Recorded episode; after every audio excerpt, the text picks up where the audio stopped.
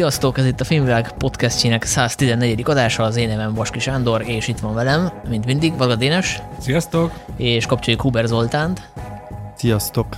Hát szerintem kezdjük azzal, hogy akkor elnézést azoktól, akik mondjuk várták, hogy rendszeresen majd jelentkezünk, és hát ugye két hét eltelt, meg a három is, és nem volt adás. Hát ugye mindenkinek volt szabadsága, meg különféle projektek, úgyhogy remélhetőleg most már azért be tudunk állni a a szokásos kétetes Hát menetrendre. rendszeresen jelentkezünk, csak be kell találni benne a rendszert. Igen. Hát ez egy ilyen kihívás. Hát jó, de most azért tényleg összegyűltek itt a nézni valók, úgyhogy a mai adásban lesznek friss dolgok is, például a Szomorúság háromszöge című Ruben Oslund film, illetve a Blond, azaz a Szöszi, ami igen, ezt a, ezt a magyar címet kapta a Netflixen, ugye ez is gyakorlatilag két hete került fel a Netflixre az adás felvételnek időpontjában, és ennek apropóján azért majd megemlítjük az elvis is, amiről annak idején nem beszéltük, ugye ez egy nyári bemutató, de hát szerintem nagyon kapcsolódik ez a témához, úgyhogy... Hát ugye műfajilag is. Hát műfajilag is, igen, igen. Hát erre majd kitérünk. És hogy... mind a kettő két amerikai, mert popikon, kulturális ikon. És hát folytatjuk végre a Coen sorozatot. Ugye már finishben vagyunk, most a Llewyn Davis világa következik 2013-ból, de akkor előtte a szokásos, illetve rendszertelenül jelentkező hírmagyarázatról rohatunk. Az egyik hírt azt én hoztam, azt, arról én beszélek, a másikat majd Dénes, és ő elmondja, hogy miért hozta. Én azt tudom, hogy az enyémnek az az apropója, hogy Liam Neeson a főszereplője, vagy Liam? Ezt mindig eltéveztem, basszus. Én Liamnek hívom. De ez így ugye önmagában azért nem sokat jelent ismerve a örökké tartó harcomat az angol nevekkel. Szóval a Schindler listája főszereplője, aki ugye akcióhősként definiálta újra magát, és most úgy tűnik, hogy ő lesz a Csupasz Pisztoly rebootjában a Frank Drebin, vagy a Frank Drebinnek a fia, ő alakítja. Ezt ugye már lehetett tudni év elején is, hogy vannak ilyen tervek, de nagyjából most vált biztosra, hogy ez a film valószínűleg el fog készülni a Seth MacFarlane-nek a produceri felügyelete alatt, a rendező pedig akivel Schaefer lesz. Akiről hagyd mondjam el, mert szerintem sokat elmond a, a rendező kvalitásáról, hogy a legutóbbi filmje az a Csipendél, Csipet csapat, hát egész estés verziója. Én direkt ugye profi vagyok, készülök a podcastre, megnéztem az előzetesét, szokásos két perc,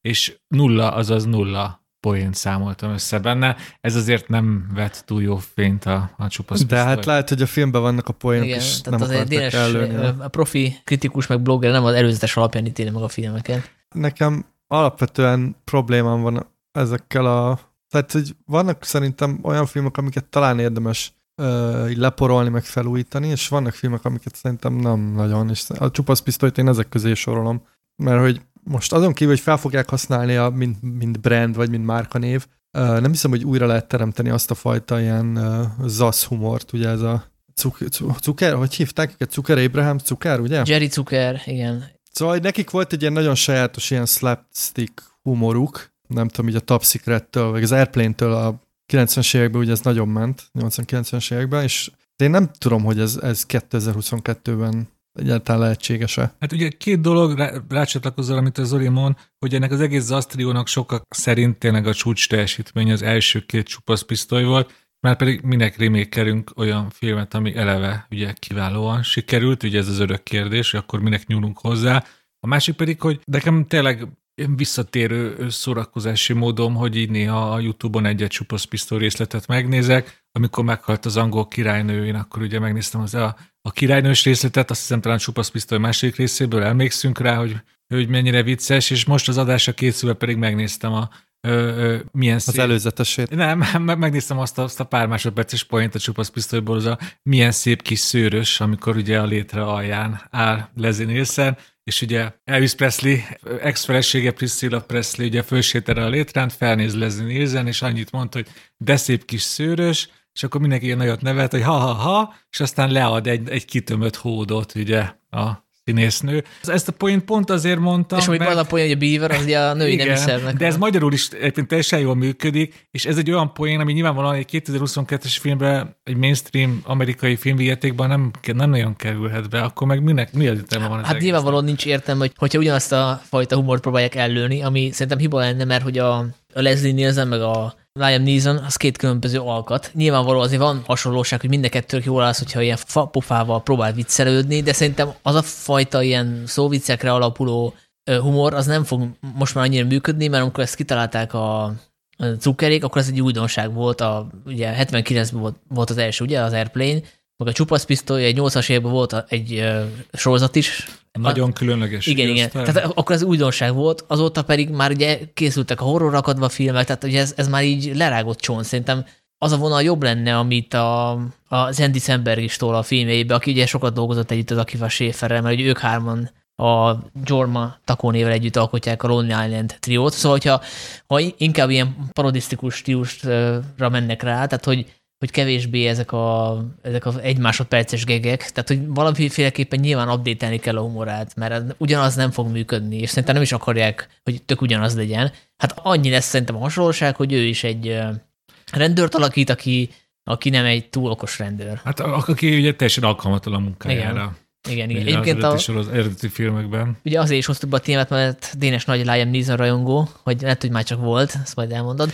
És én egyébként jó ötletnek tartom ezt a felújítást, mert hogy a Neeson-nek tök jó humora. Ő ugye szerepelt a mcfarlane a filmjeibe, a két Ted filmbe, illetve van egy zseniális jelenete a, a Ricky Gervais egyik sorozatában, ahol ugye azt játsz el, hogy saját magát alakítva fölkeres egy Gervais, és szeretne stand-up komikussá válni, illetve improvizációs komédiát. És ugye az a poén, hogy semmi húra nincsen, legalábbis ezt eljátsz, és szerintem zseniális. De mi van, ha ezt nem eljátsz, nem tényleg ilyen Liam Neeson? Hát, mint, mint az, ex, az, az Extras című Hát jó, sorozat. figyelj, most, hogyha ezt eljátsza, akkor valószínűleg jó humora van. Jó, de a, amit mondasz, hogy persze, akkor nem, ugye, ez csak akkor működhet, hogyha nem lesz olyan, mint az eredeti csupasz pisztoly, mert az a humor akkor működött abban a közegben, abban, hogy, abban, hogy a, a kulturális szférában, de akkor meg ne hívják csupasz pisztolynak, mert akkor lassan arról beszélünk, hogy ez egy, ez egy zsaru vígjáték lesz Liam Neesonnál, egy, egy teljesen másfajta humor. Hát igen, én, én is ezt mondom, hogy igazából akkor csak ilyen sima reklámfogásnak használják a, a, a csupasz pisztoly nevet. Jó, hát egyelőre ez feltételezés ezt szerintem. Persze, hogy ez... Hát így a legjobb filmről beszélni, hogy, hogy azt mondjuk róla, amit akarunk, mert nincs, aki megkérdőjelezze, ugye? Jó, csak hogyha megnézitek, hogy hogy sikerültek ezek a remékek mostanában, akkor nagyon kevés jót tudsz mondani. Tehát például a Top Gun jól sikerült, de mondjuk tényleg így végigzongorázott, azért a nagy rész az ment a sűjesztőbe. Hát azt tudom nektek mondani, hogy nekem van két kedves jó barátom, akik mindenféle túlzás nélkül az egyetemes filmművészet legjobbjának tartják a, az első két csupaszpisztoly filmet, nagyon erőszatettel vitatkozok velük,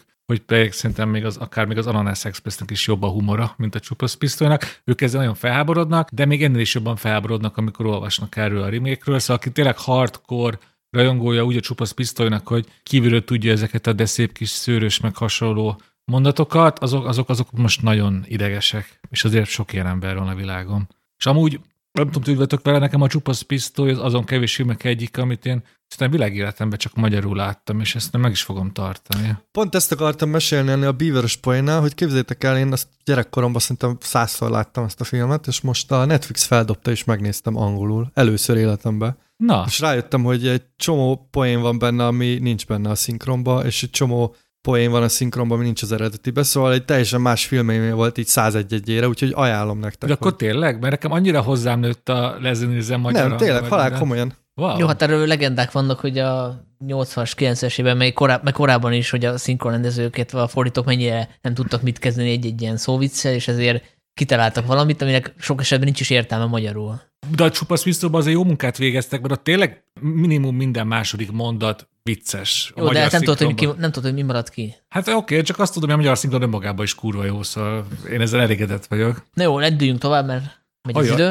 Igen. És van egy másik hír, azt te hoztad, és mondd el, hogy miért tartott fontos. Be, szerintem ez, ez nagyon, nagyon tanulságos pár darabja a Csupasz Pisztoly remake Én most próbáltam amellett érvelni, hogy miért nincs értelme Csupasz Pisztolyt remake Viszont a, a héten jött ki a hír, hogy a, ezt a 60-as évek egyik kultikus, erotikus skifjéből is pró, ö, újra akarják forgatni, ez ugye a Barbarella, aminek 60-as években Jane Fonda volt a főszereplője, ugye őt láthattuk hát hiányos öltözetben, és most pedig az, az e- eufória egyik üdvöskéje, a Sidney Sweeney alakítja majd a, a legalábbis a tervek szerint ezt a űrkalandort, akit sokan egyébként a Fehér Lotusból is ismerhetnek, általában ott is rendkívül jó, én csak az eufóriában láttam, de ott tényleg az. És hát tényleg van egy nagyon erős szexuális kisugárzása ennek a színésznőnek, emiatt is én jónak tartom, és amiatt én a remake is látom értelmét, hogy én tagadhatatlanul egy szórakoztató film, de azért itt súrolja a camp határát a 60-as évekbeli verzió, és e, e, ez a történet, ez tényleg van miért nyúlni, mert az, az eredeti verzió, ami önmagában is ugye egy képregény adaptáció, hát azért nem, nem, nem sikerült hibátlanul, sőt, az elég könnyű bele kötni, amellett, hogy ugye mert nyilván Jane Fonda miatt, például amiatt a masina miatt, belerakják, ami először csak ilyen orgazmust imitál rajta, de aztán igazából ilyen kínzó eszközé válik. Szóval vannak benne olyan elmerész ötletek, amiket más filmből, szóval más filmben nem nagyon lehet látni, ezeket jó lesz viszont látni, és jó lesz azt is látni, hogy ezt a történetet, amit ugyanúgy biztos nem lehet leforgatni, mert azért ez egy elég bugyuta, és hát elég bugyután szexista film ez a Barbalára, hogy ebből olyan 2022-ben hogyan nyúlnak ehhez a történethez. A jó színészőt szerintem már jól megtalálták hozzá, én, én, én kíváncsian várom, és szerintem az ilyen remékeknek van értelme, amikor egy, egy elmékezetes film, de egy komoly hibákkal bíró elmékezetes filmet vesznek elő. Mert ez valamit hozzárakni. Hát, Dénes, én nagyon-nagyon nem értek veled egyet. Na, mesélj, a mesélj. Barbarella szerintem a, a 60, kora 60-as éveknek egy tipikus terméke, és mint ilyen nagyon be van ágyazva abba a korba, ugye ez a szexuális forradalom, stb. Jane Fonda karaktere, stb.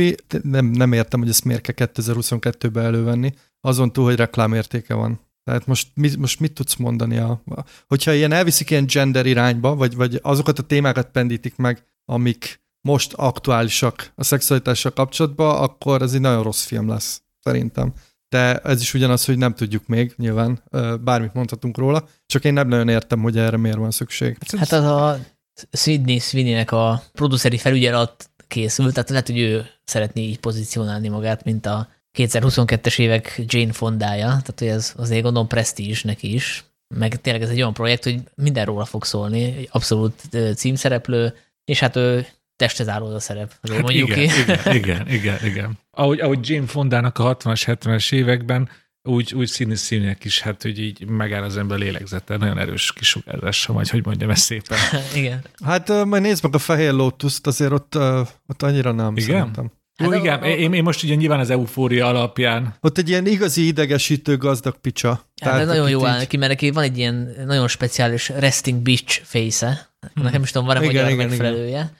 Hát ilyen, ilyen, ez a fehér lányos, ilyen gazdag fehér lányos, ilyen le vagytok Igen, szarva. ilyen elkényeztetett uh, Igen, ilyen picsás, vagy nem tudom. Úgyhogy amúgy nagyon tehetséges színésznőnek tartom, szóval félre ne érts, Dénes. Jó. Szeretném látni mindenféle projektekben, csak, csak az, hogy a Barbara, pont a Barbarella, azt nem, nem, nem nagyon értem, de hát beszélünk róla, érted? Tehát bejött. Én az abban nem értek veled, hogy nyilván ez a 60-as éveknek egy meghatározó filmje, ugye amikor próbál a, a, a mainstream filmipar valamit kezdeni az egyre jobban, egyre szabadábbá váló szexualitással, és ugye ennek az egyre szabadábbá váló ábrázolásával, csak hogy ezt szerintem a, a Barberrel csak ilyen félig meddig tudja sikeresen megoldani, és sokszor inkább nevetséges, mint hatásos film. És ezért mondom, hogy, hogy e, ez van miért hozzányúlni. Szóval az, az nem a 60-as évek, nem tudom, Bonnie és Clyde egy ilyen gránitba öntött remek műve, hanem egy ilyen érdekes és tipikus próbálkozása. Na, de hát látod, hogy mennyi Bonnie és Clyde verzió született azóta is.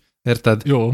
Mert ez egy jó alaptörténet, de hogy a pont a Barbara, de mindegy, szóval majd ezt meglátjuk, most lehet, hogy jó lesz. Hát meg nyilván ugye van a képregény is, amiből ugye adaptálták, azt hiszem, ez egy francia képregény, amit Igen. én sose forgattam, szóval ezt se tudom például, hogy ez mennyire más történet, mint a, a Roger Vadim féle filmváltozat. Szóval itt szerintem van, van mihez nyúlni. Egyébként Dunát lehet rekeszteni azokkal a skifikkel, amik jobbak, mint a eredeti, tehát ilyen remékekkel, tehát hogy lehet -e sorolni a példákat, tehát a, a dologtól kezdve világok harcából is készült csomó jó verzió, tehát hogy egyáltalán nem biztos, hogy most a 60-as években készítették el a definitív verzióját ennek a képregénynek. Oké, okay, csak hogy itt szerintem az, az lesz a nagyon, az lesz a, talán a legfontosabb ilyen kulcskérdés, hogy a Barbarának ugye fontos jellemzője volt a, az erotika a szexualitás. És most ez a témához a mainstream Hollywood nagyon óvatosan már már gyáván nyúl ugye mostanság a filmekbe. Én e- ezért vagyok nagyon kíváncsi, hogy mit tesznek, mert hogyha Barbarából csinálnak egy ilyen sima, egyszerű, heroikus akciós kifit, amiben van egy, egy vagánynő, aki mindenkit lelő, akkor az nyilvánvalóan nem elég. Ennél azért több kell. Hát pont a Sidney Sweeney volt erotikus thrillere, ami akár készültett volna a 90-es években Na. is, az a Voyeurs, a kukkolók, azt ajánlom, a Amazon Prime-on van fönt, ami Hát amiben nem szégyellősködik szintén, és ami nem riad vissza a szexualitás ábrázolásától a jondai szokás. Úgyhogy ha tényleg jó a producer és van beleszólása, akkor, akkor lehet, hogy, lehet, hogy egy merészebb adaptáció lesz. De szerintem ezt is kibeszéltük. Majd visszatérünk mind a két filmre, ha kijönnek. Akkor térjünk el szerintem a szomorúság háromszögére, ami még a mozikban van, és szerencsére látható szinkronos és feliratos formában is, ami nem mondható el sajnos mostanában minden úgynevezett középkategóriás mozi bemutatótól. Ugye a Ruben Östlund svéd rendező, aki immár kétszeres aranypálmás, mert hogy a négyzet után a szomorúság háromszögéjét is megkapta, illetve a Lavina és az ő filmje, ami szerintem a eddig legjobb filmje. De majd lehet, hogy vitatkozunk. Nem, nem, vitatkozunk nem fogunk ezen Nem fogunk, vitatkozni. akkor jó. a lavina. Jó, három filmét, bocsánat, három filmét láttam, abból messze a lavina a legjobb. Én meg négyet láttam. Mert a Play is jó egyébként, az a, azt hiszem talán a legelső filmje. Nem, az már a ötödik vagy hatodik. Az Igen? elég sok filmje van. Na mindegy, szóval a szomorúság háromszöge is ö, ugyanazokat a köröket futja, mint a négyzet, tehát erre nem készült, ez most, most jött eszembe. Szóval, hogy itt is a, az elitet, meg a gazdagokat figurázza ki. Három részre osztik a történet. Az elsőbe egy ö, modellpáros láthatunk, illetve a nő egy influencer, a férfi modell. Nekik van egy ilyen vitájuk, ami abból indul ki, hogy a, nem tudják, hogy szétdobni a számlát a vacsora után. Azt hiszem ez egy ilyen nagyjából 20 perces epizód, vagy lehet, hogy több is. Aztán következik egy hosszabb epizód a tengeren, egy luxusjakton, ahol különféle gazdag emberek élvezik az életet. És hát a harmadik rész igazából egy picit spoileres már, de szerintem ez nem az a film, ahol, ahol ilyen óriási csavarok vannak, amiket bűn lelőni, szóval szerintem elmondható, hogy a utasok egy részét látjuk egy hát lakatlannak tűnő szigeten, ahol megpróbálnak túlélni. Hát ez szerintem annyira nem spoiler, hogy a, a, vannak olyan plakátok, ahol konkrétan rajta van, hogy tehát az a plakát, a, nem tudom, hogy a magyar plakát mi, de ezt nem láttam, de hogy van olyan plakát, ahol lángol a hajó, és mentőcsónakok vannak, tehát azért ki lehet következtetni, hogy a haj- hajóút nem végződik jól. Nekem a kedvenc plakátom, amikor sugárba hány az egyik ö, milliárdos Igen, orosz igen, igen. hölgy. Az Azért az egy elég merész választásai plakáthoz, igen, igen, de igen. annál emlékezetesebb, hát lá- nekem is Bocsánat, megvan. Sanyi, csak még annyi, hogy a, a nem, nem ezzel az éttermessel kezdődik a film, hanem ö, van egy ilyen casting, és az szerintem borzasztóan vicces. Igen, az egyik a- legviccesebb jelenet a filmnek, amikor egy ilyen casting, modell castingot látunk, ahol különféle arcokat kell vágniuk. Az kicsit olyan, mint, a, mint hogyha a Dénes kedvenc filmének látnák egy ilyen komoly verzióját, a Zulander, ahol ugye mondják modelleknek, hogy akkor most vágjatok komoly képet, mint hogyha Balenciagának modellkednétek, és most úgy, mint hogyha H&M-nek, Há, igen. H&M-nek, bocsánat. Uh, szóval igen, az vicces, viszont én egy picit viccesebb filmre számítottam, pláne mert Zoli azt írta a Letterboxdon, hogy szétnevette magát ezen a vetítésen, ami lehet, hogy a- azért is volt, mert gondolom te teltházzal láttad, vagy sok ember volt. Igen, hát Én meg a Corvin moziba láttam, ahol voltunk, vagy nem tudom, 20 és így, így nagyon, tehát hogy egy-két ilyen kuncogás volt, de így semmi, nem, semmi nevetés nem volt, tehát nem volt egy jó hangulatú vetítés. Hát akkor hagyd mondjam az én élményemet, mert én, én nagyon öröntem, hogy pont erre a vetítésre ültem be. Ja, nyilván magyar mozi, magyar valóság, ültünk vagy 12-en a terembe, de és szinkronos verzió. és, és szinkronos verziót néztünk, de ennek cserébe az én soromban még két középkorú nő ült, akik teljesen ö, belelovalták magukat a, a filmbe, és így hangosan kommentálták, hogy hú, ezt most megérdemelte. Ha-ha, tudtam, hogy ez lesz. és annyira együtt éltek a film, és így öröm, öröm volt. Szóval néha, néha itt őket néztem, és nem a filmet. Mert az látszott rajtuk, hogy tudjátok, az a, az a, az a, az a tipikus póz, amikor kicsit így előre dőlsz a, a, a, az ülésbe, mint hogyha hogy előbb érkezne meg a poén vagy az információ, és így rá, rá vagy feszülve a, a vászonra, és így egymással beszélgetve, egymással vihorászva. Szerintem Ruben Ha ezt látta volna, akkor olyan boldog lett volna, hogy, hogy átjött az ő kis társadalomkritikája és a vele a hozzápasszoló humor. Hát én is ugyanezt éltem át, tehát nyilván, hogyha így objektíven nézem ezt a filmet, vagy racionálisan átgondolom, akkor, akkor én is tudok uh, sok hibát, meg, uh, meg problémát felsorolni, de uh, az a vetítés, amin voltam, az annyira jó hangulatú volt. Igen, tehát teltházas vetítés volt. Én a Torontói Filmfesztiválon láttam egy sajtóvetítésen, ahol nyilván a, az újságírók már alapban úgy ültek be, hogy ez egy uh, ugye Cannes díjnyertes film, meg, meg azért által, dumálgattam ott, a, mert sorba kellett állni, dumálgattam ott két uh, feka sráccal, akiknek Öszlund volt a kedvenc rendezője, szóval ilyet se. Meg biztos be volt tépve a közönség, tudod, mert ugye Kanada, hanyatló nyugat, Szélső Igen, liberális. ez egy péntek Igen. délután volt ráadásul, szóval simán. Azt hiszem péntek délután háromkor volt. Egy elég késői sajtóvetítés, de, de nagyon jó hangulat volt, és nagyon-nagyon röhögtek az emberek. Én konkrétan volt olyan rész, ahol folyt a könnyem. Tehát, hogy annyira, annyira röhögtem, hogy, hogy folyt a könnyem, és én pont azon gondolkoztam utána, hogy nagyon-nagyon régen láttam olyan filmet, ami, amit, amin ennyire sokat röhögtem. Úgyhogy ezek szerint azért valamit csak elkapott Összlund. De azért azt tegyük hozzá, hogy én nagyon örülök a Zolinak, hogy ennyire élvezte ezt a filmet, de szóval szerintem azért ennél jóval hullámzóbb minőségű, és ahogy a Sanyi is mondja, néha azért eléggé ritkán jönnek benne a poénok, szóval nekem is voltak olyan, ö, nem tudom, 10-15 percek, amikor így, így tudjátok, amikor egyik poén erősíti a másikat, és ülök a székbe, és érzem, hogy ez a hullámvasút, ez egyre, egyre meredekebben megy föl, vagy lefele, és nevetgérek vele, és voltak olyan, nem tudom, 20-30 percek is, amikor ez így azért eléggé alább hagyott, és kaptam egy, egy elég, elég direkt és elég unalmas társadalomkritikát, szóval hogy mondjam, ez azért egy hullámzó minőségű film, és csak amit a, szerintem ezt, ezt, ezt jó így elmondani, mert szerintem nagyon fontos és nagyon tanulságos ennek a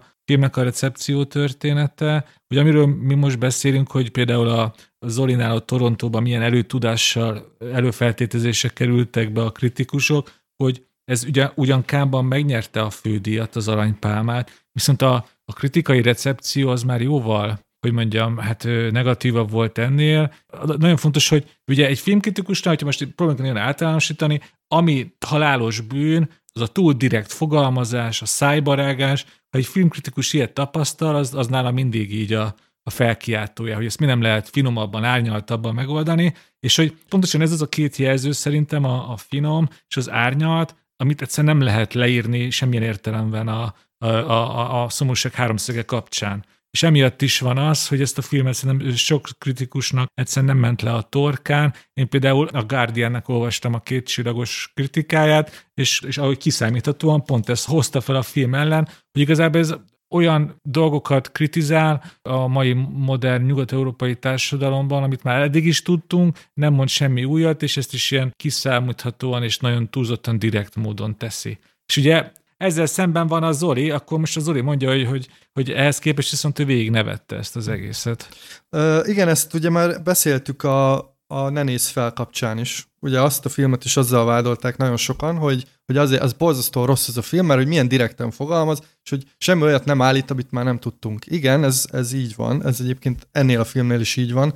Sőt, ugye ez a film olyan dolgokat kritizál, ami hát így a, a gazdagok és a felsőbb, nem tudom, tízezer és az elit ugye az a két szerencsétlen uh, ilyen influencer vagy modell, ez végül csak oda keveredik, és bár velük kezdjük a filmet, azért egyre inkább más szereplők kerülnek fókuszba, uh, és tényleg elég, eléggé belemegy uh, Összlund, tehát így nagyon beleszáll, és nagyon kegyetlen is, tehát hogy uh, én megértem azt is, aki például azt mondja, hogy kegyetlen a szereplőivel, mert tényleg az, viszont szerintem ez egy nagyon jó módszer arra, hogy áttörje azt a fajta ilyen zajt meg inger küszöböt, ami, ami jelenleg ezek a kérdésekkel kapcsolatban van, a, van így a közbeszédbe vagy a közéletbe. Tehát ez a film szerintem szándékosan ilyen, szándékosan akar az arcodba menni, és szerintem Öszlund, ha látja, hogy a kritikai nagyon polarizált, mert hogy azért mondjuk el, hogy igen, a kritikusok szerintem fele, több mint fele utálta ezt a filmet, de a másik fel meg nagyon szereti. Ez nem véletlen, azért kapott egy aranypálmát. Szóval Szerintem ő ennek örül, hogy, hogy ennek ilyen a, ilyen a fogadtatása, és én ö, nem szerettem a Négyzet című filmet, a Lavinát meg túl hosszúnak és túl túl beszéltnek tartottam, itt viszont azt éreztem, hogy itt végre így, így ő is így ö, ilyen szenvedélyből csinálja, amit csinál, nem egy ilyen nagyon kiszámított és összerakott valami, és persze ez a film abszolút igazatok van abban, hogy ingadozó, szerintem a, a harmadik etap, tehát ez a lakatlan szigetes az gyenge, tehát az, az egyszerűen abban nincs már elég ötlet, de ezzel együtt is szerintem olyan, olyan vicces ötletek, meg dolgok vannak benne, meg olyan szépen beleszáll ebbe a világba, hogy, hogy nagyon lehet élvezni. De mondom, ez tényleg szerintem tényleg attól is függ, hogy hol nézed. Lehet, hogyha itthon nézem egyedül, akkor, akkor én se megyek vele ennyire. Nekem az volt vele a problémám, hogy túl, túl levegős, tehát hogy, hogy nincs feszesre vágva, tehát hogy egy vígjátékot, vagy egy komédiát ennél ennél feszesebbre kell vágni. Hát nem egy csupasz biztos. De, biztos. de hogyha nem, ha meg nem vígjátékén nézzük, hanem szatíraként, akkor meg nem megy elég mélyre. Tehát, hogyha megint nézzük mondjuk azt a legelső etapot, ott nagyon-nagyon kevés történik. Tehát, hogy van ez a, van ez a páros, ahol ugye összekapnak azon, hogy, hogy a, a srácnak kell megint kifizetni a vacsorát, és akkor a, a csaj meg úgy csinál, mintha ő nem látta volna, hogy leteszik elé a számlát, és nem ő akarja kifizetni, és akkor ebből kerekedik egy ilyen 20 perces jelenet, ami nem tudom, lehet, hogy öt percben vicces lenne, egyszerűen nem érdekes, nem érdekes ilyen terjedelemben, nem elég, szell, nem elég szellemes, nem elég mély, tehát hogyha elkezdem mondjuk, hogy ugye ezt jelentet megcsinálja egy Todd Solons, vagy nem tudom, egy egy, egy Lantimos, tehát egy valaki, aki, aki sokkal élesebben fogalmaz, akkor, akkor azt mondom, hogy oké, okay, nekem ez így nagyon, nagyon kevés. Nem értek veled egyet, mert ez a, ez a film elején van ez a jelenet, tehát akkor még szerintem alapvetően kíváncsi vagy, és e, ez a jelenet egyre kínosabb. És azáltal is kínosabb, hogy elhúzódik, hogy igazából így egyre repetitívebb, tehát ugyanazokat a dolgokat ismétlik, és egy picit variálnak, szerintem itt szándékosan a túlzás eszközével él, és így feszít is a türelmünket, de aztán kiderül, hogy itt igazából elég komoly gender kérdések merülnek fel. Szóval itt nem arról van szó, hogy ez nem megy elég mélyre, mert hogy pont, pont a, a srác után elkezdesz pedzegetni, hogy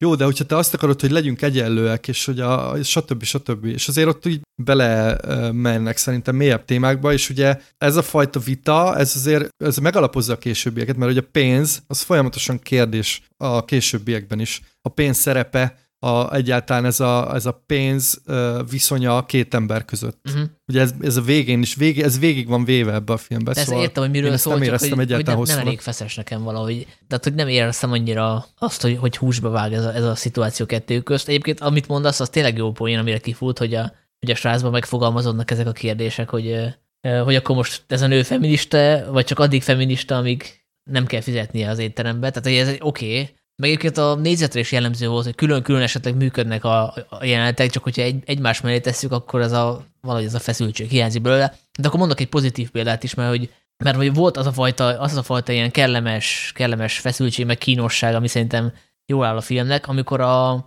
hajón azt látjuk, hogy ott a medencében a orosz nő arról győzködi az egyik alkalmazottat a hajón, hogy, hogy Hát, hogy ne dolgozzanak már annyit, hanem az egész személyzet most akkor fürödjön az ő kedvéért. Tehát, hogy igaz, hogy nem szabad nekik, meg tilos, amikor dolgoznak fürödni, de akkor most mindenki fürödjön, és így győzköd ezt a szerencsétlen lányt, aki ugye azt az utasítást kapta korábban a főnökét, hogy a vendégnek mindig igaza van. És, és szerintem abban a jelenetben ott működik ez a, ez a kínos uh, szituáció, amikor tényleg ez a két világ összetalálkozik. A szupergazdag, aki próbál jó fejnek látszani, de hát igazából ugyanúgy kényszeríti az alkalmazottat, mint ahogy a főnöke is kényszeríti. Na, ott szerintem működött. Hát persze, szerintem ez egész, ez egész ez egy gyönyörű, nagyon vicces és nagyon tanulságos és, és tényleg nagyon szemléletes metaforája a kizsákmányolásnak, amit most elmeséltél, hogy, hogy, hogy a gazdagok már azt is meg akarják határozni az elnyomott osztályoknak, most így marxistán fogalmazva, hogy, hogy mikor érezzék magukat jól. Ennél nagyobb elnyomás szerintem nem is létezhet, amikor tényleg, akkor most érezd jól magad. És, és e, ez a poén egyébként szerintem ez így ki van véve egészen a maximum, szóval végig van játszva a maximumig, amikor tényleg, szerintem ezt, ezt a spoilert még talán elmondhatom, hogy tényleg a hajónak a teljes legénységének el kell mennie csúszdázni. És nyilvánvalóan ezt a csúszdázást senki nem fogja a, a WC takarítótól a üzemorvosig senki nem fogja szórakozásnak venni, hanem tovább fog benne nőni a gyűlölet a, a felsőbb osztályok iránt. Hát igen, és ráadásul ugye a nő meg van győződve róla, hogy ő jót Pontosan. tesz. És ugye ő, ő ilyen az, azzal érve, hogy hát mindenki egyenlő. És hát ugye ez, tehát tudjuk, hogy nem. És szerintem nagyon jellemző azért a, a, ahogy a mai kapitalizmus le van nyomva a torkunkon, az pontosan azt ígéri, hogy mindenki egyenlő, de hát azért a a szupergazdagok talán mégsem. Egyébként nekem az élet azért teszett annyira, mert hogy itt azért annyira expliciten nincs kimondva, hogy, hogy itt hogy itt mi történik, hanem látjuk azt a csúszázós jelenetet, és akkor leesik, amit tényleg mondtál, hogy ez mennyire kellemetlen. Viszont sok esetben szerintem az ösztún nem bízik a, a nézőben, és ezeket ki is mondatja ezeket a dolgokat. Tehát azt szerintem egy jó poén, hogy van egy orosz fickó, aki kapitalista, és egy amerikai, aki viszont marxista, és ezek így összetalálkoznak, de hogy ezt még be is kell mondani nekik egy mikrofonba, szó szerint egy mikrofonba, hogy ha-ha összetalálkozott Na. az orosz Marx, orosz kapitalista, az amerikai Marx. Ö, bocs, de, de, de ezt nagyon jól mondott Sanyi, mert viszont ott viszont az, hogy mindent kimondanak, azt szerintem az jól sül el, és még pedig azért, mert van az a szerintem szenzációs beszélgetésük, amikor az első kettőt talán még fejből, de utána már mobilról idézgetnek ilyen általunk is ismert, csontig lerágott közhelyeket arról, hogy miért rossz a szocializmus, és miért rossz a kapitalizmus, ugye általában vagy Ronald Reagan-től ugye a kapitalizmus nagy szobráról, vagy ugye Lenintől idéznek, és ez, az a vita szerintem azért fontos, és azért nagyon jó, hogy ilyet so, minden sok ember lát a moziban, mert tényleg sajnos a ma Magyarországon az ideológiai viták azok kb. ezen a színvonalon mozognak. Szóval amit a, a kapitalista orosz és ha a marxista kapitányot lerendez, nem tudom, jó pár viszki után, az igazából nem különbözik attól, amit mondjuk a Facebook kommentekbe olvasunk, vagy mondjuk amikor bekapcsoljuk valamelyik, nem tudom milyen, amikor 5-6 ember politikáról beszélget a tévébe. Közhelyeket puffogtatnak, amik, amikor a, a, olyan közhelyeket, amik kb. 85-ben volt utoljára frappáns, amikor megírták Ronald Reagannek. Szóval szerintem az, az nekem az egyik konkrét az egyik csúcspontja a, a filmnek az a jelenet, mert így, akkor egy az egybe elkapta szerintem az, azt, hogy mi, mi a baj a mai világunkkal. Hát igen, ez nem csak Magyarországra igaz, és szerintem ott azért fontos, hogy kimondanak mindent, meg azért van annyira túlhúzva az jelenet, mert, mert azért szerintem kiderül, hogy egyik sem túl. Mélységében nem érti egyik Persze. se azt a nagy ideológiát, amit így, így tol. Ráadásul ugye szerintem az alapban nagyon vicces, hogy a, a luxushajó kapitánya, a, a nagy kommunista, egy, egy amerikai, ráadásul Woody Harrelson játszik, és uh, én például nagyon-nagyon nevettem azon a jeleneten, amikor uh, uh, ugye folyamatosan az, az van, hogy nem akar kijönni a kabinból, mindig kopogtatnak, és egyszer így felcsendül az internacionálé ott egy ilyen luxusjakton, de ez nagyon-nagyon vicces. Ha már így át, átmentem ilyen, elmesélem a kedvenc jeleneteimet egy filmbe, ilyen üzemmódba. Nekem például a legnagyobbat akkor dobbant a szívem, ez kicsit személyes, de van a egy ilyen ö, svéd hardcore punk zenekar, aki fénykorában tényleg a műfaj egyik legjobban volt, és elég erősen politikai, szocialista üzenetű dalokat írtak, ez ugye a Refused, a 80-as évek, 80-as, a 90-es években voltak ugye meghatározó a zenekar színának, és akkor így van az a nagy jelenet, amikor egyetőben elkezdenek hányni, és ugye fekália minden ott a össze-vissza imbolygó hajón, és akkor megszólal ez a szám, ami, a, a, ami egy, egy generációnak jelentette a, a nem tudom, a, a politikai ébrezi, ébredést és a lázadást, az egy fantasztikus pillanat, főleg úgy azzal a többlet tudással, hogy, hogy aztán ez a zenekar is így szépen bele simult a kapitalizmusba. Ők is megcsinálták 2010-es években a, a Reunion-t, kiadtak egy felejtető közepes lemezt, elmentek a szokásos fesztiválokra, meg lehetett venni a pulójukra, és akkor eljátszották a, nem tudom, 45 évesen a, a szocialista lázadót ezekre a régi dalokkal, és hát így elég szánalmas volt. Nyilván a régi refuse még ott van a szívembe, de hogy de tökéletes, hogy így, így elképzeltem a Ruben Ösztrundot, hogy ő is, nem tudom, tizenévesen Refused-re tombolt, és akkor most már ilyen kicsit cinikus középkorúként megrendezi ezt a filmet a kapitalizmusról, meg a szocializmusról, meg hogy az ideológiák mennyire kiüresedtek. Hol hagyd meséljek én is egy nagyon vicces pillanatot, a, ez a vetítéshez kapcsolódik, a, amikor a lakatlan szigeten a takarítónő átvette az uralmat, vagyis hát így kiállt magáért, akkor a kanadai közönség nagyon lelkesen tapsolt és bekiabált, hogy ez az, éljen. És ugye utána hamar fordul a kocka, hogy egy ugyanolyan ö, seggfejvezető lesz, mint a többiek, és azon rögtem, hogy hogy mennyire könnyű tényleg behúzni a csőbe az embereket manapság egy, egy ilyen jó hangzó ideológiával, hogy akkor a, a szegény nő átveszi, a, átveszi az irányítást, és ez milyen jó, és hát közben nem jó. Igen, hát jön a szexuális kihasználás, stb. stb. Így van, igen, igen. De igen. szerintem az egy, ugye mondjuk, hogy egy kicsit olyan túl direkt, már, már bárgyú módon figurázza ki a társadalmi berendezésünk, berendezésünket, de az például nekem tökre tetszett, hogy, hogy az így, így megmutatja, hogy egy elnyomott, nem biztos, hogy elsősorban szabad akar lenni, lehet, hogy egy elnyomott simán csak elnyomó akar lenni. Ez benne van az emberi természetben, és ugye ennek látjuk egy gyakorlati példáját, és ez egy, ez egy fontos dolog erre az emlékeztetni. És nyilván ugye a társadalmi közeg a kontextus ebből se vehető ki, mert aki egész életében egy kapitalista környezetben a WC-t tisztítja, és megalázott körülmények között kell élnie, nyilvánvalóan minden arra predestinálja, hogy aztán ezt vagy majd visszafizesse a, az elnyomóival, szóval ilyen értelemben meg lehet érteni legalábbis egy bizonyos pontig annak a nőnek a viselkedését is. Hát abszolút, és szerintem ezért fontos, hogy ez, ez a film tényleg ilyen, ilyen nagyon direkt, meg nagyon szúrós, de legalább mindenki felé az. Igen, igen. Tehát ő, szóval... ő nem mondja azt, hogy ilyen akkor legyen proletár forradalom, meg nem tudom mi. Egyszerűen annyit állít ez a film szerintem, hogy hogy ez a rendszer, amiben most vagyunk, ez, ez, ez süllyed, és hogy, hogy baj van, mert el fogunk süllyedni, vagy jönnek a kalózok, vagy nem tudom mi, és nem tudjuk, hogy mi lesz, de hogyha ilyen felszínesen gondolkozunk mindenről, akkor baj lesz. És ezzel azért szerintem egyet lehet érteni. És hiába rögtem ezen a filmen, az hiszem ez egy elég szomorú film ebből, ja, ebből a szempontból. És én például ezért, igen, azt akartam mondani, hogy ezért nem árul zsákba macskát. Szerintem tényleg tök jó a cím, mert egyrészt a négyzetre is utal, hogy ugye most háromszög van a négyzet helyett, meg meg ez, hogy a szomorúság, hát igen, szóval tényleg benne vagyunk a szomorúság háromszögében. Hát inflálódik a világ már, a négyzetekből háromszög lesz, ki tudja, mi, mi a következő. Ja, aztán meg egy vonal, ja. De amúgy igen, szóval visszatérve a kezdő gondolathoz, igen, nem állít semmi újat, nem állít semmi forradalmit, ez a film, ezt is, és néha tényleg is itt ilyen fontoskodva tárja elénk, de mégiscsak kell valami, ami, ami kimozdít minket, és elkezdünk beszélgetni társadalmi berendezkedéseink hazugságairól. Arról például, amit a film... Én, én, én, én ott ismertem magamra, amikor a, jön egy nagyon fontos prémium szállítmány erre a luxushajóra, egy csomagba, legalább nem tudom, négy-öt kézen átmegy, végre megérkezik a konyhába, a világ legdrágább halát, vagy valami hasonlót vártam, és akkor mi van benne? Három doboz Nutella. És hát tényleg ez, ez, ez a Nutella, azt hiszem, ez, ez egy tökéletes metaforája a mi kis elkényeztetett életünknek, nem hiszem kaptam most a hétvégén 750 g nutellát, és három nap alatt megettem, és nagyon szégyeltem magam. Akartam is mondani, hogy elég nagy hasad Hát igen, igen, talán. tudom, tudom, bocsánat, de most, most de, légy szíves, senki ne ajándékozzon nekem nutellát, mert ez egy borzasztó, ez egy heroin. Nem szeretem. És magába etted? Persze, az lett volna először, hogyha még kenyére leszem, az még több kalória, így legalább. Az igen. Hát chipszel.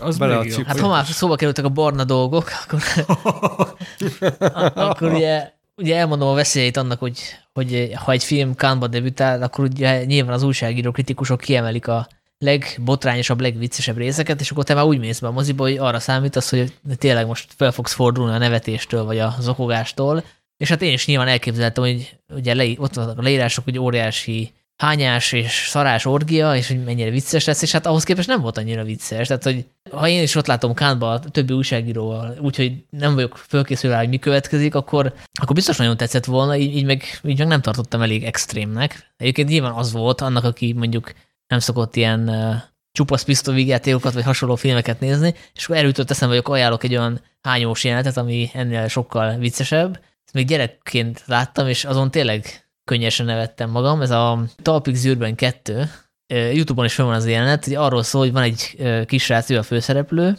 olyan Denisa Comis féle figura, akit nem engednek fel a körhintára, mert ugye nem elég magas. Annyira megsértődik, hogy megbuhárálja a körhintát, hogy átállítja, és így gyakorlatilag kiveszi belőle a féket, és így olyan gyorsan megy a körhinta, hogy elkezdenek az emberek hányni, és ugye amikor körbe mennek, akkor ugye az egyik hány, akkor a aki jön szembe, illetve hát a másik oldalon a körhintának, az megkapja az arcába a hányást, ezért ő is elkezd hányni, és a, a körhinta melletti bámészkorú embereket is lehányják, akik emiatt szintén elkezdenek hányni, és akkor ott csúszkálnak a hányásba uh. az emberek. Zseniális jelenet, az, az nagyon Meggyőztél. Nem tudom, én szerencsére nem nagyon szoktam ilyen mélységbe kritikát olvasni olyan filmről, amit még nem láttam, úgyhogy én csak azt tudtam, hogy van benne valami jelenet, amit így sokan gusztustanak tartottak, és szerintem a, nem is a hányás maga vicces, meg az, hogy a, a WC-ből felbugyog a szar, és abba így ide-oda csúszkánk, hanem maguk a kaják, amiket esznek, és próbálják legyűrni ezeket az ilyen hipermenő, ilyen, uh, ilyen izé, remegő kocsnya, dolgokat. Ami akkor is gusztustalan, hogyha nem a tengeren vagy szerintem. Jó, ezt, ezt most azért tegyük hozzá, hogy egy vegetáriánus mondja ezt, szóval azok, azok a kaják így a kontextusból kivéve, ha elém raknák, és nem hallottam volna előtte a jelenetben, hogy direkt bemondják a konyhába, hogyha mi most itt hagyjuk a konyhát, akkor ezek megromlanak. Ha nem lenne ez a többlet tudásom, akkor én is nagyon szívesen megkóstoltam volna azokat a Michelin csillagos fogásokat. Nem? Zoli, te nem a, a polipra nem mentél volna rá? Én a hamburgerre mentem igen? volna rá, az, az jól nézett ki, igen. Nem tudom, ezek az ilyen citromos fésű kagylóhab zével, mangalica here zselével, ezek nekem egy kicsit...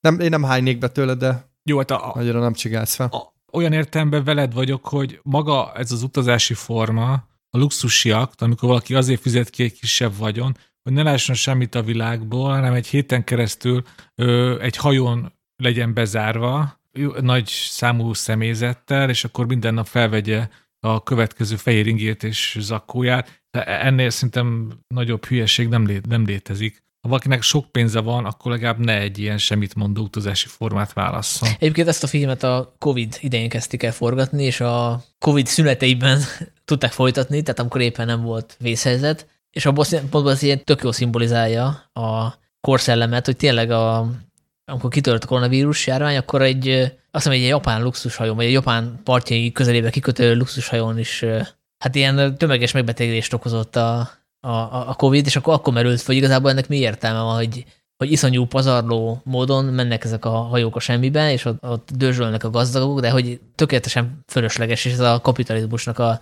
szimbóluma, minden, ami, ami rossz a kapitalizmusban. Ja, persze, ez, ez a legpénzpazarlóbb, legértelmetlenebb, hát ahogy mondtam, akkor most akkor éreztek a kommunista kapitány, ezt be kéne tiltani. Sőt, lőjük a tengerbe, aki részt vesz ebbe. Hát, ne, hát ez a, nyilván a tünete a kapitalizmusnak, de egyébként tudjátok, hogy mi lesz Öszlund következő filmje? Az nekem nagyon tetszik a... Az is a gazdagokról szól. Csak a kivonata, az a cím, hogy The Entertainment System is Down, és elvileg egy ilyen uh, 15 órás repülőúton fog játszódni, ahol Woody Harrelson a pilóta, és elromlik a tudjátok, a szórakoztató ízé, tehát nem lehet filmeket nézni, és azért az utasok elkezdenek bekattanni.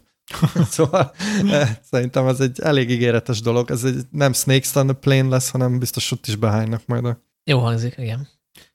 szerintem menjünk tovább. Bocsát, csak egy záró gondolat, mert nem azért nagyon fontos elmondani Öszlundról, hogy, hogy Öszlund egy két aranypálmás rendező, hogy van két aranypálmája ott a polcán, azért az, az túlzás. Ezt, ebbe én is egyetértek a kritikusok többségével. Jó, de azért szerintem az aranypálma az nem a, nem tudom. Tehát azért, az, ha megnézed, kik nyertek aranypálmát, ez, ez elég hullámzó volt mindig is.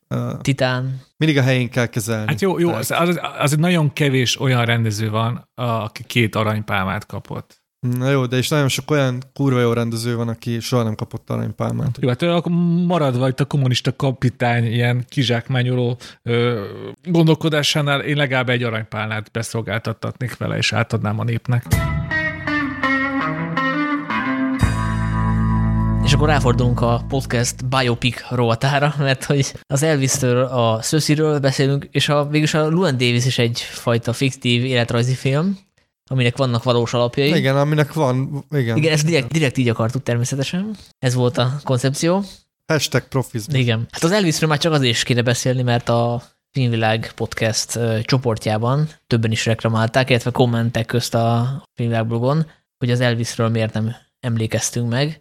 Ugye ez a Buzz Lurman filmje, ami júniusban került a mozikba, és azóta már az HBO Maxon is megnézhető. Én még akkor láttam, úgyhogy nekem nem annyira friss az élmény, de, de ti most néztétek meg a podcast kedvéért, úgyhogy elmondhatjátok, hogy egyrészt Elvis-szel kapcsolatban Elmondhatom? Hogy Elvis rajongók vagytok-e, és hogy hogyan tetszett a film? Én először a kedves kommentelőnknek szeretnék üzenni. Nyilván szent minden gondolatotok és mondatotok, és nektek csináljuk az adást, de azért és ennél jobb filmeket ajánljatok megnézésre. Jó, egyébként az igaza volt a kommentelőnek, mert ugye ezt mi ilyen város filmnek, lehet, hogy lehet, nem tudom már melyikünk Én biztos várta. Nem. Lehet, hogy én, mert én egyébként szeretem a Buzz Lermannek ezt a uh, ilyen musical-es gicses uh, esztétikáját, tehát én, én, én tényleg vártam ezt a filmet, bár én nem vagyok uh, ilyen hatalmas nagy Elvis rajongó, de azért nyilvánvalóan szerintem Elvis-t mindenki ismeri. Uh, ugye akkor a olyan fontos alakja, hát így az egyetemes popkultúrának, meg hát talán az egyik legismertebb előadó. Hát ugye a király. Hát a, igen, a, a király, Jimmy után, de... Az amerikai zámbor Jimmy. Az amerikai zámbor Jimmy. És akkor egy, egy gyors zárójel, ugye, ugye a mi királyunkról is készül, ugye a sorozat RTL Klub Zomborác rendezésében. Nyilván majd arról is beszélünk, amikor majd tényleg a hát királyról hát is majd szót fogunk ejteni. De, de hogy kanyarodjunk vissza ehhez a filmhez, én kellemesen csalódtam, mert azt hittem, hogy ez egy ennél rosszabb film. Szerintem ez egy ilyen crowd pleaserként, meg egy ilyen nagyon tisztességesen megcsinált biopikként működik. Szóval nekem a problémám az volt vele, hogy az Elvis mítoszhoz igazából nem nyúl hozzá, tehát hogy nem semmiféle újabb vagy más értelmezését nem kapjuk annak, amit, ami így beégett a köztudatba, és nem nagyon értettem azt a döntést, hogy ezt miért a, a menedzser szemszögéből kellett elmesélni. Néha megvillant, hogy, hogy talán mi lehetett itt a cél, főleg így a, a vége felé, de, de nekem valahogy így ez nem állt össze, és kicsit hosszúnak is éreztem. Hát olyan értelemben ez tényleg egy, egy ilyen tipikus tucat, olyan ilyen tucat biopik életrajzi film, hogy, hogy a szokásos szerkezetet követi, hogy fiatalkor, felfedezés, nagy sikerek, aztán ugyan a törvényszerű bukás és halál, olyan értelemben pedig atipikus életrajzi film, és részben ez adja a némileg az izgalmat benne, ugye, hogy ő Baz Luhrmann rendezte, és hát a rájellemző ő, csillagszórás és, és ő, harsányvágás technika és színkavalkád, csak ezzel nekem az volt a baj, hogy ez, ez a Lurmani stílus, ez így kiemeli a, a tucat életre, ez, ez ilyen tucat zenész életrajzi filmek között, viszont egy újabb problémát is hozzáad a filmhez, hogy hogy, hogy ez a stílus túlságosan a felszínre irányítja a figyelmet. Nekem olyan érzésem volt, hogy ezt a filmet sokszor jobban érdekli, Elvisnek, a, a, tudjátok, Elvisnek voltak azok a nagyon csillogó, ilyen csill, ö, Flitter. Fli, flitteres kira, ö, flitterekkel kirakott ö, ruhái, a fellépő ruhái, és mint hogyha néha azok vitték el a sót, és ö, Zoli úgy fogalmazta meg, hogy ebből a mítoszból nem nagyon lép ki, vagy nem rak hozzá, vagy nem vesz el. Hát szerintem például ezért nem, mert, mert Lörmens stílusa egyedi, és emlékezetes, ezt aláírom, csak éppen így nem tudom miért ásni, legalábbis ebben a filmben nem. Másik nem, hogy ugye többen ezt egy ilyen két és fél órás videoklipnek értékelték ezt a filmet, ami valami nagyon megterhelős egy idő után, ugye kizökkentő, és ezt néha én is ezt éreztem. Közepes. Most a hosszú monológum után, ha egy szót kéne mondanom erre a filmre, közepes, Sanyi.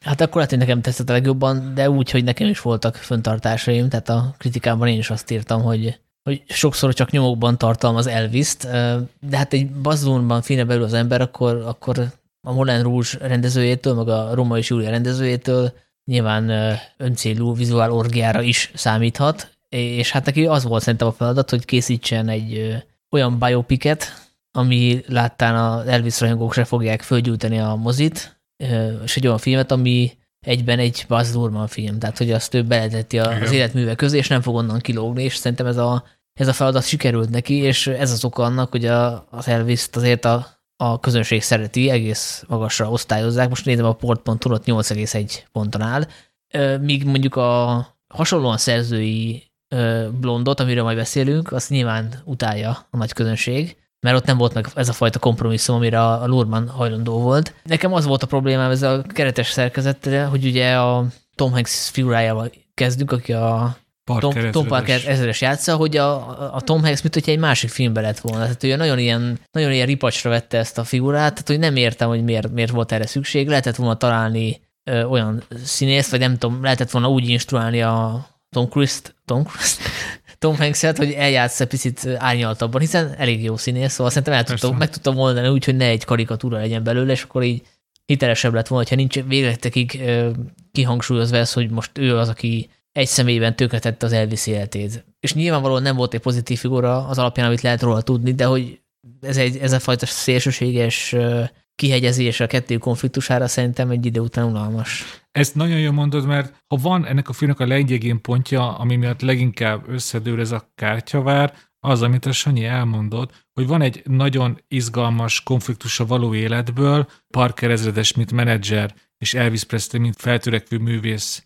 ugye kapcsolata, ugye a filmben is elhangzik ugyan, hogy ez egy ilyen kölcsönösen függő kapcsolat, és nyilvánvalóan a Parker nagyon sokat elvett ebből a karrierből, de nagyon sokat hozzá is adott, de ezek így legalábbis néha párbeszédek szerint megjelennek, próbálják kicsit árnyaltabbá tenni, izgalmasá tenni ezt a zenészmenedzser kapcsolatot, csak közben van tényleg egy olyan parkerezedes ábrázolás, aki szerintem, ahogy te is mondtad, egy másik filmben szerintem kb. emlékeztek az uborkára, amikor magyar politikusokat ilyen, ilyen túlzott maszkal ábrázolták. Ő kb. olyan, mint hogy a Tordján József a uborkából megjelenne az Elvisben. Meg aztán nem is hat... hasonlít rá, meg az akcentus is teljesen más, mint Igen. a Parkernek volt. És, és, és emiatt szerintem egyébként maga az Elvis alakja is ö, sérülést szenved, mert egyszerűen nehéz elhinni, hogy Elvis Presley, aki azért biztos, hogy nem volt egy hülye ember, hogy tudott egy életen keresztül egy, egy ennyire átlátszóan ördögi figurának a fogságában létezni. Mert van az a jelenet, amikor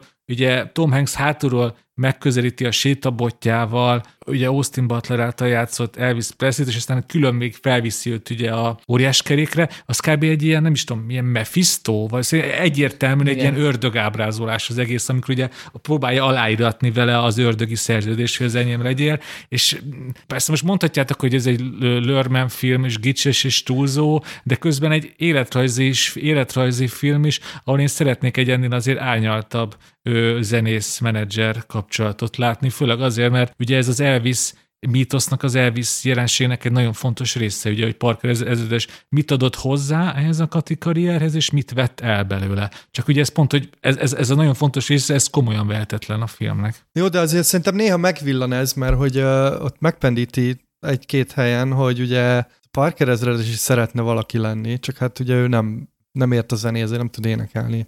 És hogy ő, ő is egy, egyfajta ilyen művész alter ego, szóval hogy szerintem ez egy izgalmas irány lett volna, hogyha vagy az, hogy jobban fókuszálnak rá, vagy tényleg jobban árnyalják a viszonyt, és akkor lehetett volna egy ilyen, tudjátok, egy ilyen yin és jan, hogy akkor a, a, a, a művész versus a, a, az üzletember, ugye ez egy régi visszatérő toposza az ilyen uh, showbizniszel foglalkozó filmtípusnak, de itt a probléma szerintem nem csak Tom hanks magával van, akit szerintem egyébként azért szerződtettek, hogy, hogy legyen egy húzónév, mert azért oké, okay, hogy Elvis, de azért a Stargard a nagy része az ismeretlen. Attól függetlenül, hogy ez az Austin Butler szerintem kurva jó a filmbe, de, de tényleg Tom Hanks számított a nagy plakátnévnek, és ő azért már nem először csinál ilyet, hogy egy ilyen déli karaktert én borzasztóan rossz ripacs módon játszik. Betörő az albérlőm.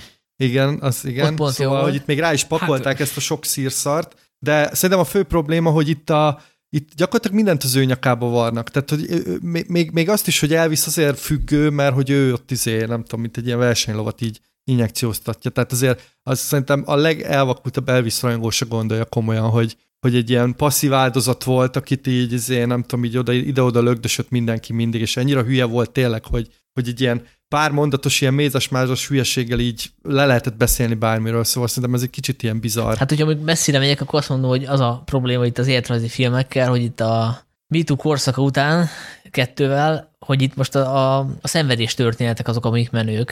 Tehát, hogyha megnézzük a Szőszit, a blondot, az is egy extra szenvedés történet. Tehát, hogy úgy kell bemutatni egy sztárnak az életét, hogy ő gyakorlatilag az egész a szenvedésből állt, és ugye az Elvis élete, meg a Marilyn Monroe élete és tragikus módon ért véget ideje korán, tehát mindent a halálukból, a korai halálukból kell, vagy lehet levezetni, hogy gyakorlatilag az egész életük erről szól, erről a tévedésről, és mindent abból a szemszögből ítélünk meg, hogy tragikus véget ért az életük. Jó, csak az Elvis az nem egy szenvedés pornó, mint a blond.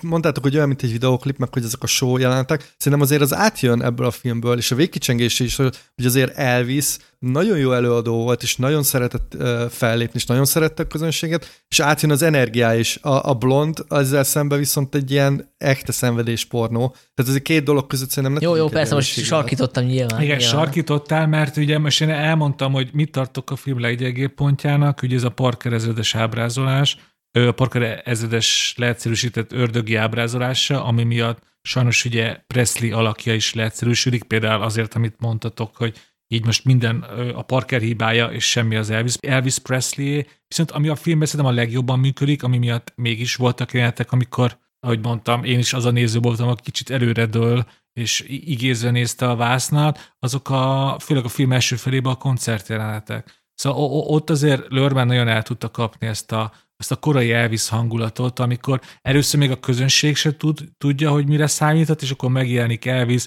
elkezdeni, elkezdi rázni a lábát, és mindenki megőrül, azok tényleg fantasztikus. Egyébként nyilván az is túlzás. Persze, persze túlzás, de... Csak az egyik túlzás megbocsátjuk. Nem, nem, nem, nem, mert vannak túlzások, amik működnek, valamik meg ugye elvesznek a film értékéből. Itt az, hogy az Elvis jelenséget megmagyarázni, hogy mekkora őrületet váltott ki az 50-es években. Hát mert igen, de nem egy, azt, nem a legelső fellépés. Hát oké. Okay. Tehát ott az nagyon durán el van túl. Oké, okay, oké, okay, de azért az, az életrezi film az nyilvánvalóan már csak a, a műfaj korlátai, ugye az időbeli korlátai miatt is ugye sűrítéssel kell, hogy éljen. Erről sok, és tényleg nagyon sok Egyetértek, csak pont azt mondom, hogy egyik túlzást elfogadjuk, a másikat már Persze, nem. mert valami dramaturgi, dramaturgiailag indokolt, és hozzád a, a, mes, a történetmeséléshez valami meg csak simán egyszerűsítés hazugság. Itt az, ahogy bemutatják ezt az őrületet, amit Elvis okozott, és amiért Magyar, Magyarország Amerika egyik legnagyobb kulturális ikonja lett, az nagyon jól el van kapva, az első ugye nagy fellépése, hogy a nők megőrülnek tőle,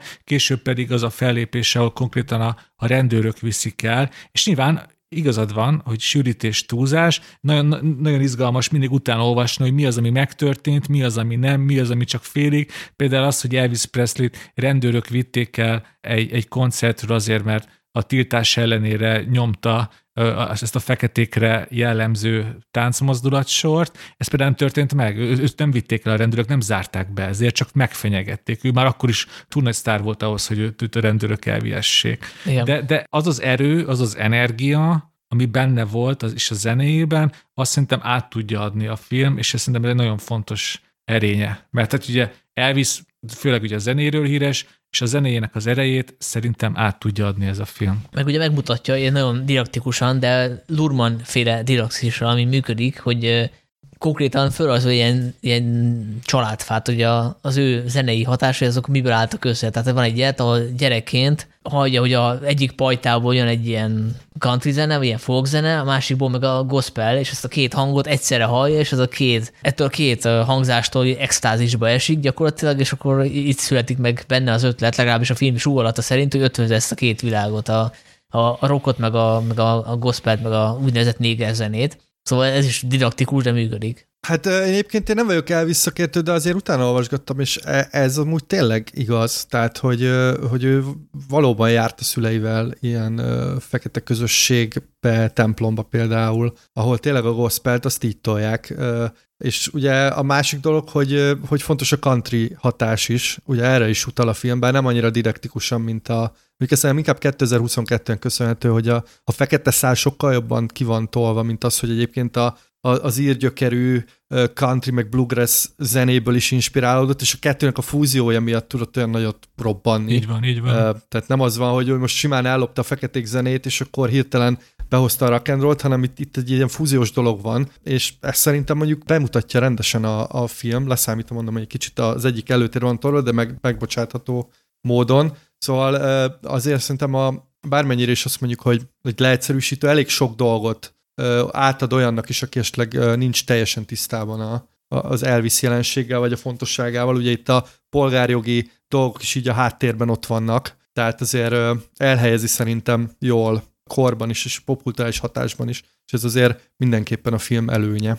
Tehát, hogy egy jó bevezető annak, aki esetleg nem ismeri. Egyébként, bocsánat, csak hogy uh, nyilvánvalóan ki kellett térni erre hosszasan, hogy neki milyen kapcsolat van a fekete zenével, mert hogy most ez a, az új divat, hogy kulturális kisajátításnak bélyegzünk azt, hogy az ember különféle hatásokat vesz át a zenéjében, a filmjében, irodalmában más csoportoktól, akiknek mondjuk más a bőrszíne, és ugye konkrétan Elvis-t ilyen rasszista vádak érték a Public Enemy-ből, legalábbis én onnan ismerem, ugye volt a Fight the Power című számuk, ahol van egy ilyen sor, hogy a hogy az Elvis az a legtöbb embernek hős, de nekem semmit nem jelent, mert ugye egy rasszista féreg, vagy valami ilyesmi. És ugye ennek semmi alapja nincs ez alapján. Tehát, hogy...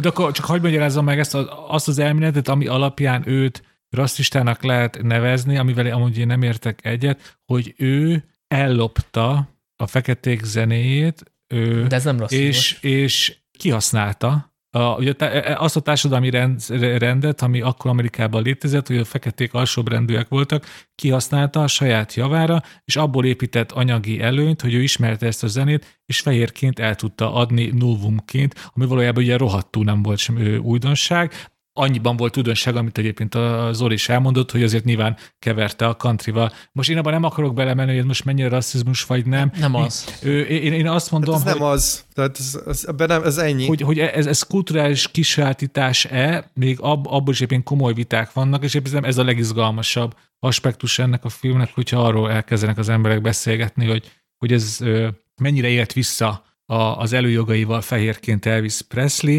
ami, amit mindenképp el kell mondani, hogy ő ezt sosem titkolta, interjúkban többször elmondta, hogy ő mennyire tiszteli a fekete zenészeket, néven említette őket, ő maga is mondta, hogy ő, ő, ő nem a spanyol viaszt találta ki, hanem amit most az Zoli elmondott kicsit ilyen zenetörténetek kitekintőt, ő ezt maga is elismerte, ez, szerintem ez nagyon fontos Persze. Elvis Presley-nél, és emiatt szerintem talán még ez a kulturális kisajátítás vágya sem állja meg a helyét. Az tény és való, hogy ez a társadalmi rend, ami, az az igazságtalan társadalmi rend, amiben ő élt, az lehetővé tette azt, hogy a feketék zenével ő váljon híressé, és nem maguk a feketék. De ez ugye magában a filmben is elhangzik, azt hiszem B.B. King mondja ott a, az ablakban ülve, hogy, hogy hogyha, én ezt, hogyha ugyanezt a számot én játszanám el, mert nyilván ő sokszor, sokszor ilyen feldolgozásokat, ilyen cover songokat játszik, amiket ugye eltanult a fekete zenészektől, és ott el is hangzik, hogy ezt most én játszanám el a tömegek előtt, én fel akkor sikert sem érnék el, pedig az is nagyon-nagyon tehetséges fekete zenészek, és ez, ez, ez, ez, a, ez a rendszer igazságtansága,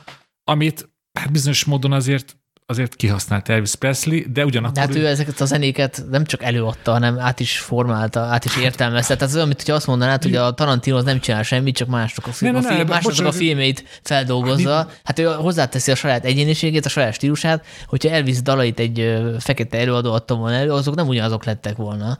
Igen, és ugye Tarantino-nak hála ezek a filmek, amikből ő inspirálódott, bekerültek a köztudatba, megjelentek utána hozzáférhetővé váltak, lettek vetítések, és a többi, szóval azért Elvisnél is szerintem ez fontos kiemelni, hogy hogy, hogy lehet, hogy ő gazdagodott meg belőle, de aztán a fekete előadónak megcsinálta a helyet. Oké, okay, ez igaz.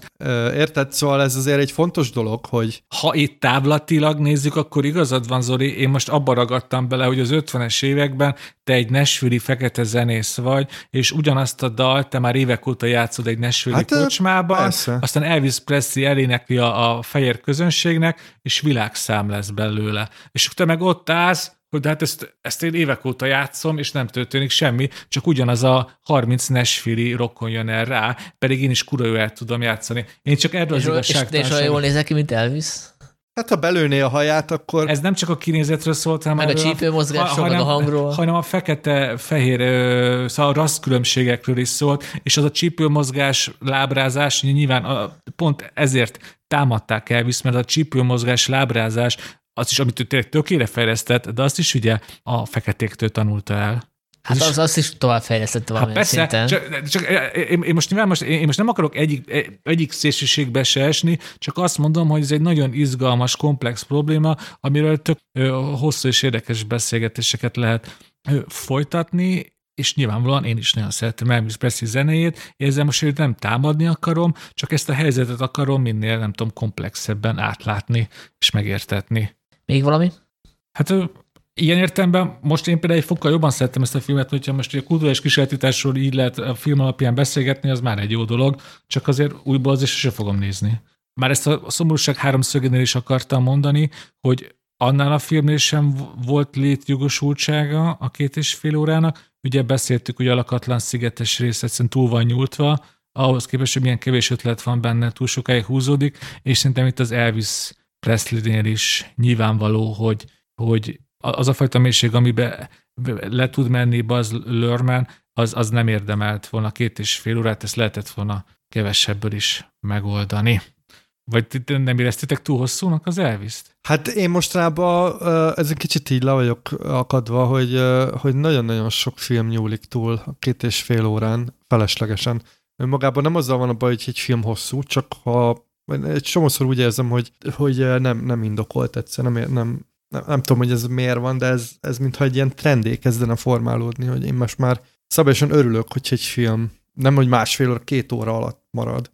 Ja, abszolút egyetértek veled, és hát nem érez, tehát még az Elvisnél ugye nagyon sok zene van benne, meg, meg csillogás, stb. Ott még nem annyira zavar, de, de a Blonnál azért én már hú, hú.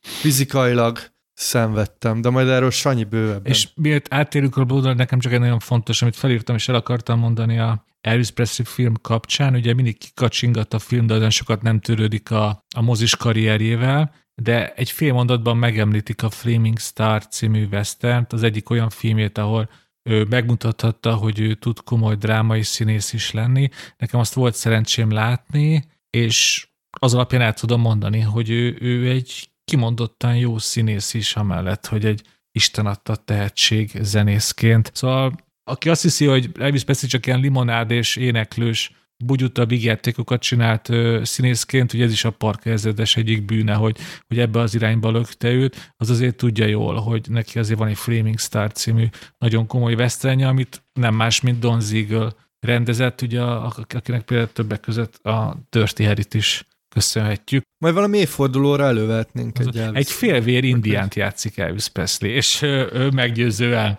ezt még hozzá kell tennem. Hát az olyan problematikus, hogy ezt visszautasítom, hogy ezt megnézzük Dénes. Ez, hát ez nem, ilyet nem. Tényleg most kiderül, hogy, hogy, hogy, hogy Elvis Presley duplán a kulturális és kulturális kisátítás bűnébe esett, mint az 50-es években ellopta a feketék zenéjét, még egy indiánt is eljátszik. De egyébként volt valami Cherokee vére, tehát ez általában szokott működni, hogy amerikai sztárok kiderítük, hogy 1-12 arányban ja, Cherokee származás volt. Ha már szóba került a blond többször is, ami a magyar keresztségvonal Szöszi címet kapta, akkor beszéljünk erről a filmről. És hát ugye az lenne az ideális, hogy most egyből elkezdenénk elemezni a filmet, de nagyon sok esetben, és szerintem itt is ez a helyzet, muszáj arról is beszélni, hogy milyen fogadtatása van a filmnek, milyen kontextusban kerül a közönség elé, és szerintem azért itt sem elhanyagolható ez, mert hogy ez egy nagyon erősen szerzői film, amit normális esetben a művész moziba megnézne pár ezer ember. Viszont ezt a Netflix finanszírozta, és így a velencei premier után a Netflixen került a közönség elé. Ö, nagyon sokan megnézték olyanok is, akik amúgy soha nem ülnének be egy ilyen filmre, hogyha tudnák, hogy pontosan mire ülnek be, és ez így nagyjából meghatározta a vízhangját, illetve hát még a rendezőről, Andrew Dominikról szerintem annyit érdemes tudni, mielőtt az ember foglalkozik ezzel a filmmel, hogy azért ő nem csinált sok filmet, ugye a 2000-ben debütált a Chopperrel, aztán a Jesse Jamesről készült filme volt a második, 2007-ben,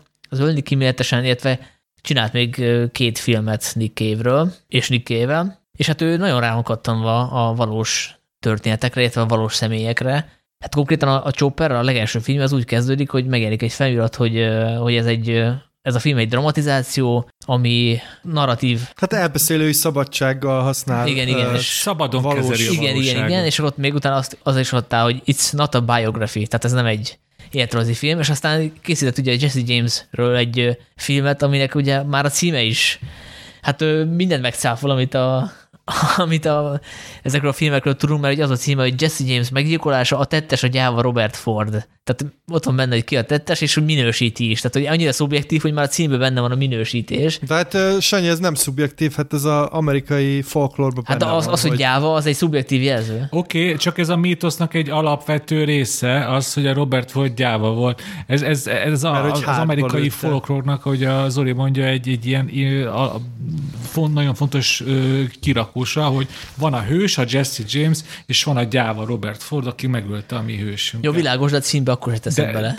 Hát ez, persze. Hát, Na, akkor mondjál még olyan filmeket, ahol benne van a címbe a végkifejlő. Nem, nem, nem, hát persze, ez, ez nyilván egy, egy, egy, egy szerzői bátor, egy, egy bátor döntés volt a szerzőtől, csak mondom, hogy tök jó, hogy végigzongorázol itt a filmjei, mert az már most látszik, így amikor a Blondot meg a Jesse James-t egymás mellé téve, nagyon érdekli őt az ilyen népszerű ikonok, akik a saját népszerűségükkel nem nagyon tudnak mit kezdeni. Igen. Ezt most kicsit leegyszerűsítem, de hogyha így fogalmazom meg, akkor Jesse James és Marilyn Monroe párbárítható, még akkor is, hogy azért valójában nagyon két különböző emberről beszélünk, de az, hogy, hogy a saját közegükben mind a ketten celebritások voltak, és mindketten ebbe belehaltak, az így igen, nem igen, hazugság. Igen. És ez látszik, hogy ez, hogy, ez, hogy a téma ez valamiért ez nagyon-nagyon foglalkoztatja. Hát, sőt, én ide kapcsolnám a, a Nick Cave, meg ugye két dokumentumfilmet csinált Nick Cave-ékről, a, a, főleg az első szerintem ide kapcsolódik, mert ugye azután készítette, hogy Nick Cave-nek a, az egyik gyereke 13 évesen meghalt, és ez egy ilyen nagyon komoly gyász időszakban készült, és ott is a, ez a hírnév versus személyes vonal benne van, szóval nyilván ez őt nagyon érdekli. Igen, és akkor még annyit akartam elmondani mindenképp, hogy a, a blond, Hát szerintem hívjuk így Neszöszinek, bár... Hagyjuk ezt a szöszit, mert szerintem ez konkrétan lealacsonyító. Hát te, hogy, te hogy folytattad volna? Én, én nem folytanám le. A blond az jó cím, mindegy. Ugye szegény Marilyn Monroe az de annyi ha fals legenda, meg lealacsonyító ábrázolásmód kapcsolódik, hogy legalább mi ne szösszizzük szerintem oh. most. Na mindegy. A lényeg az, hogy, a, hogy ez egy adaptáció Joyce Carol Oates-nak a 800 oldalas regényéből készült, ami bevallottan egy fikciós életrajzi film, ami fából vaskarikának hangzik, de hát ugye az a lényeg, hogy próbálja megragadni a, a Marilyn Monroe-nak a, az elképzelt belső világát, tehát hogy nem ragaszkodik a, a tényekhez, és hát a film is ebbe a szellemiségbe készült, és aki egyszerű Marilyn Monroe rajongóként kattintott rá a lejátszásra a Netflixen, hát az meglepődött, és részben ennek köszönhető a film negatív fogadtatása. Hát nem ennek köszönhető a film negatív fogadtatása, annak köszönhető, hogy ez a film egyrészt nem jó, másrészt az a fajta Monroe mitológia, ami Dénes, te is mondtad, hogy nagyon sok lealacsonyító és uh, ilyen átszexualizált ábrázolása van Marilyn Monroe-nak, ezt a film ezt rá hatványozza. Szerintem inkább ennek szólt. Jó, hát annak is szólhatott, de hát azért valljuk be, hogy aki mondjuk megnézte az Elvis, és tetszett neki, és erről beszéltük, hogy az Elvis pont olyan film, ami Lurman film is, és lakossági film is, mert hogy élvezhető annak is, aki, aki kevésbé nyitott az avantgárd eszközökre is. Szóval, aki megnézte az elvis és arra számított, hogy kap egy hasonló uh, biopicet, az nagyon meglepődött, tehát ez is nyilván benne van. Hát ez is egy hosszú film, úgyhogy Dénes majd ezt elmondhatod, hogy milyen szörnyű dolog. Egyébként nekem is hosszú. Szörnyű dolog, igen, köszönöm Sanyi a lehetőséget. ne, nekem is hosszúnak tűnt egyébként, de hogy nekem tetszett a legjobban közületek, és akkor mondjátok el, hogy Jó, de mi, nem, miért, miért, nem, miért nincs igazam. De én most egy dolognak akarok rögtön most a mélyre, mélyre menni, ez az Andrew Dominiknak, mint a rendezőnek az alkotói felelőssége, mert nyilvánvalóan ő ezt minden interjúban elmondja, hogy ez egy fikciós film, ez nem az igazi Marilyn Monroe, ők ugye ő szabadon kezelték az ő alakját, nyilván felhozza évként, amit te is elmondtál, hogy a regény, amit alapul vett, már az is maga fikciós volt, csak közben szerintem még így is ez egész nagyon problematikus, mert mégiscsak Marilyn Monroe-nak hívják, külsőleg megpróbál minél jobban hasonlítani az igazi Marilyn Monroe-ra.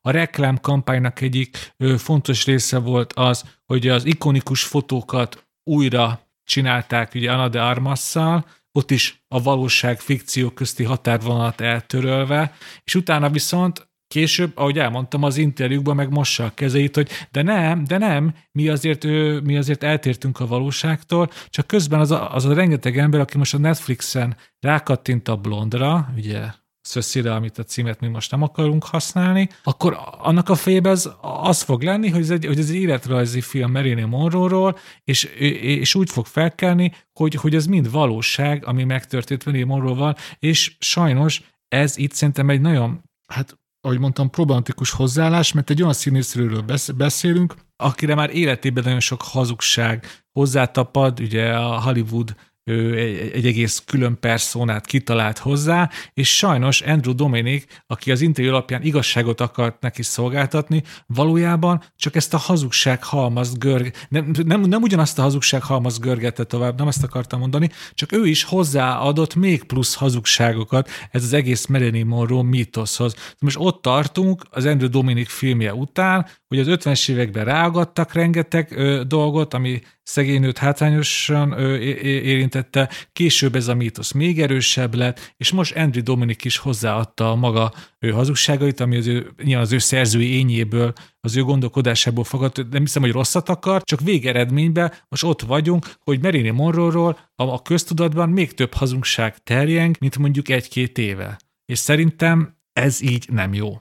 Hát ugye az Elvis kapcsán is beszéltünk erről, hogy a Lurman is az Elvis mítoszát is megpróbálta megfogni, tehát hogy ő nem, nem az volt a célja, hogy ezeket a mítoszokat eloszlassa, hanem ennek a ennek az ikonográfiájának még, még rá is erősített, amikor ugye láttuk azt a jelenetet, hogy Elvis nem, hogy lenyűgözi ott a tinányokat, hanem gyakorlatilag orgazmus élnek át, Igen. tehát hogy megszólozta még kettővel, és szerintem a Dominiknak is ez volt részben a célja, hogy megmutassa azt a képet, ami Marilyn Monroe-ról él az emberekben, az ikonikus fotóknak a újrakreálásával együtt is, tehát megmutassa a mítoszt is, és ami a mítosz mögött van, és abban egyébként nem vitatkozok, hogy ebben a szempontból ez egy ilyen exploitation film. Így van. Bevallottan, és egyébként most idézem a Paul Schradert, a kiváló rendezőt, szerintem mindannyiunk kedvencét, aki nagyon aktív a Facebookon, úgyhogy ajánlom mindenkinek, hogy kövesse. Azonnal kövessétek be. Igen, és ő nyilatkozott a, a Blondról is, ő azt mondta, hogy ez egy igazából zseniális film, csak hogy ez a, igazából nem a Marilyn Monroe-ról szól, és ő is fölveti azt, amit sokan mondanak, hogy hogy igazából kár volt ezt elnevezni Marilyn Monroe-nak, és készültett volna egy ilyen fiktív életrajzi film is, de hát azt kutyát nem érdekelte volna. Okay, és ebből a szempontból ez, ez nyilvánvalóan ezért, ezért exploitation film, hiszen, hiszen számít arra a rendező, hogy azok fognak beülni a filmre, illetve rákattintani, akiket érdekel az igazi Marilyn Monroe, hogy ő elmeséljen egy fiktív Marilyn Monroe történetet, tehát hogy ez egy bevallottan exploitation jó, húzás. Csak akkor... Na jó, de akkor magyarul becsapja a nézőt. Igen, becsapja. Így van, de hogy a művészi... De, de, de, de, bocsánat, csak az nagyon fontos, ugye ma felhoztad az elvis példának, hogy ott is ugye a mítoszból indul ki, csak a, az Elvis, sose hittem volna, hogy a Baz Luhrmann kapcsán ilyet fogok mondani, de egy Baz Luhrmann árnyaltabban ábrázolja az ő általa kiválasztott kulturális ikont, Elvis presley mint Andrew Dominic a blondot, mivel az árnyaltságot legalábbis olyan értelemben értem, hogy ő megmutatja azt is, amikor Elvis Presley felszabadultan őrjönk a színpadon, elemében van, a csúcson van, míg Andrew Dominicot ez egyáltalán nem érdekli.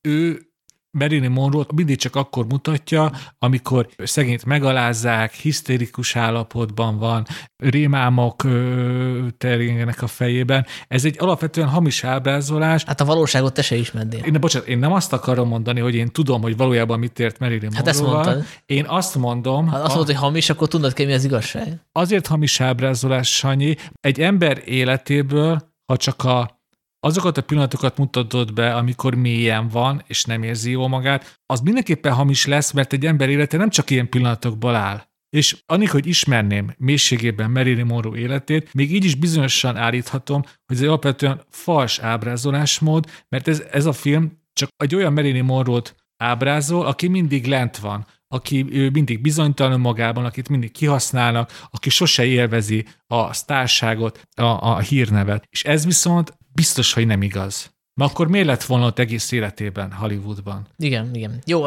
nyilvánvalóan én is gondolom azt, hogy egy tökéletes film, és én is lehet, hogy szívesebben láttam volna, hogy picit többet mutatják meg, hogy milyen az, amikor fönt van, mert akkor hatásosabban azt látjuk, hogy lent van. Pontosan. De ennek ellenére én ezt, ezt egy erős filmnek tartom. Zoli, bocs, folytasd. Ja nem, nem, csak ennyit akartam mondani, most eh, nyilván egyikünk se Marilyn Monroe szakértő, meg ezt nyilván nem lehet így uh, rekonstruálni, az biztos, hogy tehát ez a fajta ábrázolásmód, hogy egy ilyen ideggyenge valaki volt, akit csak kihasználtak, és uh, ebbe így folyamatosan beleőrült, stb. Ez, ez egyszerűen nem állja maga a helyét. Tehát, hogy ez nyilvánvaló, akkor nem került volna Hollywood közelébe, vagy, vagy nagyon gyorsan kiég. Nekem a másik problémám, hogy ahogy ezt megmutatja... Hát elég gyorsan kiég, ez Zoli 36 évesen egy gyilkos lett. Jó, de hány filmet csinált, ne viccelj már, hát azért érted, hogyha, hogyha úgy mutat, tehát most a, ez az Andrew Dominik azt sugalja, hogy, hogy volt egy ilyen őrült nő, aki gyerekkorától fogva teljesen be volt kattanva, mindenféle férfiak ide-oda dobálták, ő nem hát egy kérdés, hogy véletlenül a csúcsra került, hát de figyelj, Sanyi, az biztos, hogy Marilyn Monroe kitalálta a saját imázsát. Az is biztos, hogy tudta, hogy ezt az imást hogy kell használni, és az, ezek nyilvánvaló, különben, különben érted? Az egyébként történelmi tény, a komplexusa volt. Az történelmi tény, Csak... amit, hogy ennél Marilyn Monroe sokkal aktívabb volt a saját karrierjében, sokkal tudatosabb Így volt van. a karrierjében, és ezt teljesen elhallgatja a film. Igen, meg azt is, hogy nyilván egy intelligens nőről beszélünk. Tehát azért... És bocsánat... Ez és kiderül a filmből azért. Hát, kiderül. hát egy csomó jelenet van, ahol meglepi a férfiakat, akikkel épp beszélget, hogy tudja, hogy ki az a Csehov, meg ő olvasta a három nővért, és ezt nem viszik el neki. Na jó, de figyelj, Sanyi, az én problémám akkor, most tegyük ezt félre, ezt, hogy, hogy mennyire tény, meg nem tény, mert oké, okay, védhetjük azzal, hogy ez egy ilyen fikciós, elképzelt Marilyn Monroe, ami oké, okay, káros, de lapozzuk ezen, legyünk túl. Az a problémám vele, hogy, hogy egyrészt iszonyúan átszexualizálja az egész jelenséget, tehát hogy miért kell ezt a nőt folyamatosan félmeztelenül mutatni, miért kell bemutatni egy hármas szex közben, amiről tudható, hogy egyébként nem történt meg, mert nem, nem történhetett meg. Hát ez pont az a pozitívum, amit uh, hiányolsz, mert azt a kapcsolatot ő, ő harmonikusnak élte meg. Hát jó, csak érted, ez egy, ez egy ilyen full, full exploitation, tehát hogy... Érted, hát meg fiktív a, is volt, de hát ezt már tisztáztuk, a... hogy ez egy fiktív életrajzi film. Jó, de érted, nem tiszteli a saját hősnőjét a, a rendező. Tegyük hozzá, hogy ez a részben a könyvből is fakad, amit adaptált. Persze, ez részben a könyvből következik, de amit akartam mondani, hogy, hogy rengeteg olyan filmnyelvi eszköz használ, ami nálam így azért már kimerítette a, az ilyen öncélú kics és modoroskodás hatását. Most nem csak arról beszélek, hogy így a folyamatosan változnak a képarányok, meg a fekete-fehér változik a, a színessel, de rengeteg olyan ilyen szűrába hajló, meg ilyen David Lynch-os megoldás van, ami szerintem sok, és ledobja az a nézőt. Szóval értem, hogy ez egy szerzői film akar lenni. Hát az is teljesen egyetértek. Ez egy öncélú művészkedés, ami ebbe a filmben megy több mint két és fél keresztül a képarányokkal, erőltetett kameraszögekkel és kamerahasználattal, mert egyszerűen mindig érződik a, a megcsináltsága ennek a filmnek, a mesterség, mesterség, mesterkéltsége. Egy David Lynchnél nem kérdezed meg a film közben, hogy akkor ennek most mi értelme van ennek a fura kameraállásnak, hát hanem, ha, hanem, hanem, hanem élvezed, és hogy úr, és beleborzongasz. Itt meg, jó Isten, most megint egy képarányváltás, de ennek most mi értelme hát volt? David is pont van olyan film, ahol ezt a kérdést föl lehet vetni, és én, én ezt hasonlítanám egyébként, de most te bocsánat, csak hogy ha jó. már akkor én is szót kapok, mint a film védője. Hajrá, Sanyi. Egy idézetet, egy idézetet szeretnék hozni. Az egyik főszereplő felesége mondta azt, hogy hogy szerint ez a világ ez teljesen egyáltalán nem, nem tud ráismerni erre a világra, mert hogy ő, ő egy ilyen élénk, romantikus, őrült élményként élte meg ezt az egészet, és eljött a film egy ilyen, ilyen lassú, barna, szomorú dologként ábrázolja, és ez a Llewyn Davisről szól egyébként, ez volt a csavar, bocsánat, a következő filmről fogunk beszélni. Ugye a Llewyn Davis-t egy, egy bizonyos Dave Van Ronkról mintázták a Coen testvérek, és a, ennek a fickónak az ex-felesége nyilatkozta ezt, hogy ő egyáltalán nem ismer rá erre a 1960-as évek New Yorki folk szénájára, mert a Coen testvérek egy ilyen nagyon szélsőségesen, szomorú, depresszív képet festettek le, ami egy, nyilván egy szerzői interpretáció volt, és... és, de, és Sanyi, ezt nem gondolt komolyan, ez, Ezért ez most nagyon könnyen támadható, mert annak a filmnek, amiről fogunk beszélni, nem az a cím, hogy Inside Dave Van Rom. Pontosan. Hát, hanem az, hogy Inside Louis Davis, és a másik, hogy... Hát, szóval tisztáztuk, hogy ez exploitation okay. film, tehát ezen már túl vagyunk. És az, hogy Dave Van Ronk, az nem egy Marilyn Monroe méretű kulturális Ja, akkor szabad, volt. szabad tönkretenni, és nem, megalázni, nem szabad és tönkre, meggyalázni. De, de pont az, hogy ők nem gyalázták meg, mert ez a név egyszer nem hangzik el az Inside Louis Davis. Jó, hát szerintem ez most ilyen... De jó próbálkozás volt, Sanyi, csak nem jött be. Hát, de, de hát szerintem ez meg egy nagyon izgalmas párhuzam, de igen, Vali, vagy? Hát figyelj, de Dénes, te összefoglaltad az Elvis egy mondatba, hogy közepes, akkor összefoglalom egy egy mondatba blondot, a rendező nem tiszteli a saját alanyát. Szerintem a, az Inside Louis Davisre sok minden mondható, de az, hogy ő nem a, ők nem tisztelik a, a saját főhősüket, azt azért szerintem nem lehet mondani. Azért azt mondjuk el, hogy az Inside Louis Davis az nyomokban tartalmaz Dave Van Ronkot. Jó, oké, okay, hát akkor... A Marilyn Monroe film, meg hát bár, bár percenként megemlítik a nevét, a, az élete fő epizódjait bemutatja, ugye a házasság Joe DiMaggio-val, házasság Arthur Miller, Millerrel, ő ugye a, a sokat emlegetett kapcsolat a Kennedy elnökkel, szóval ezeket a, a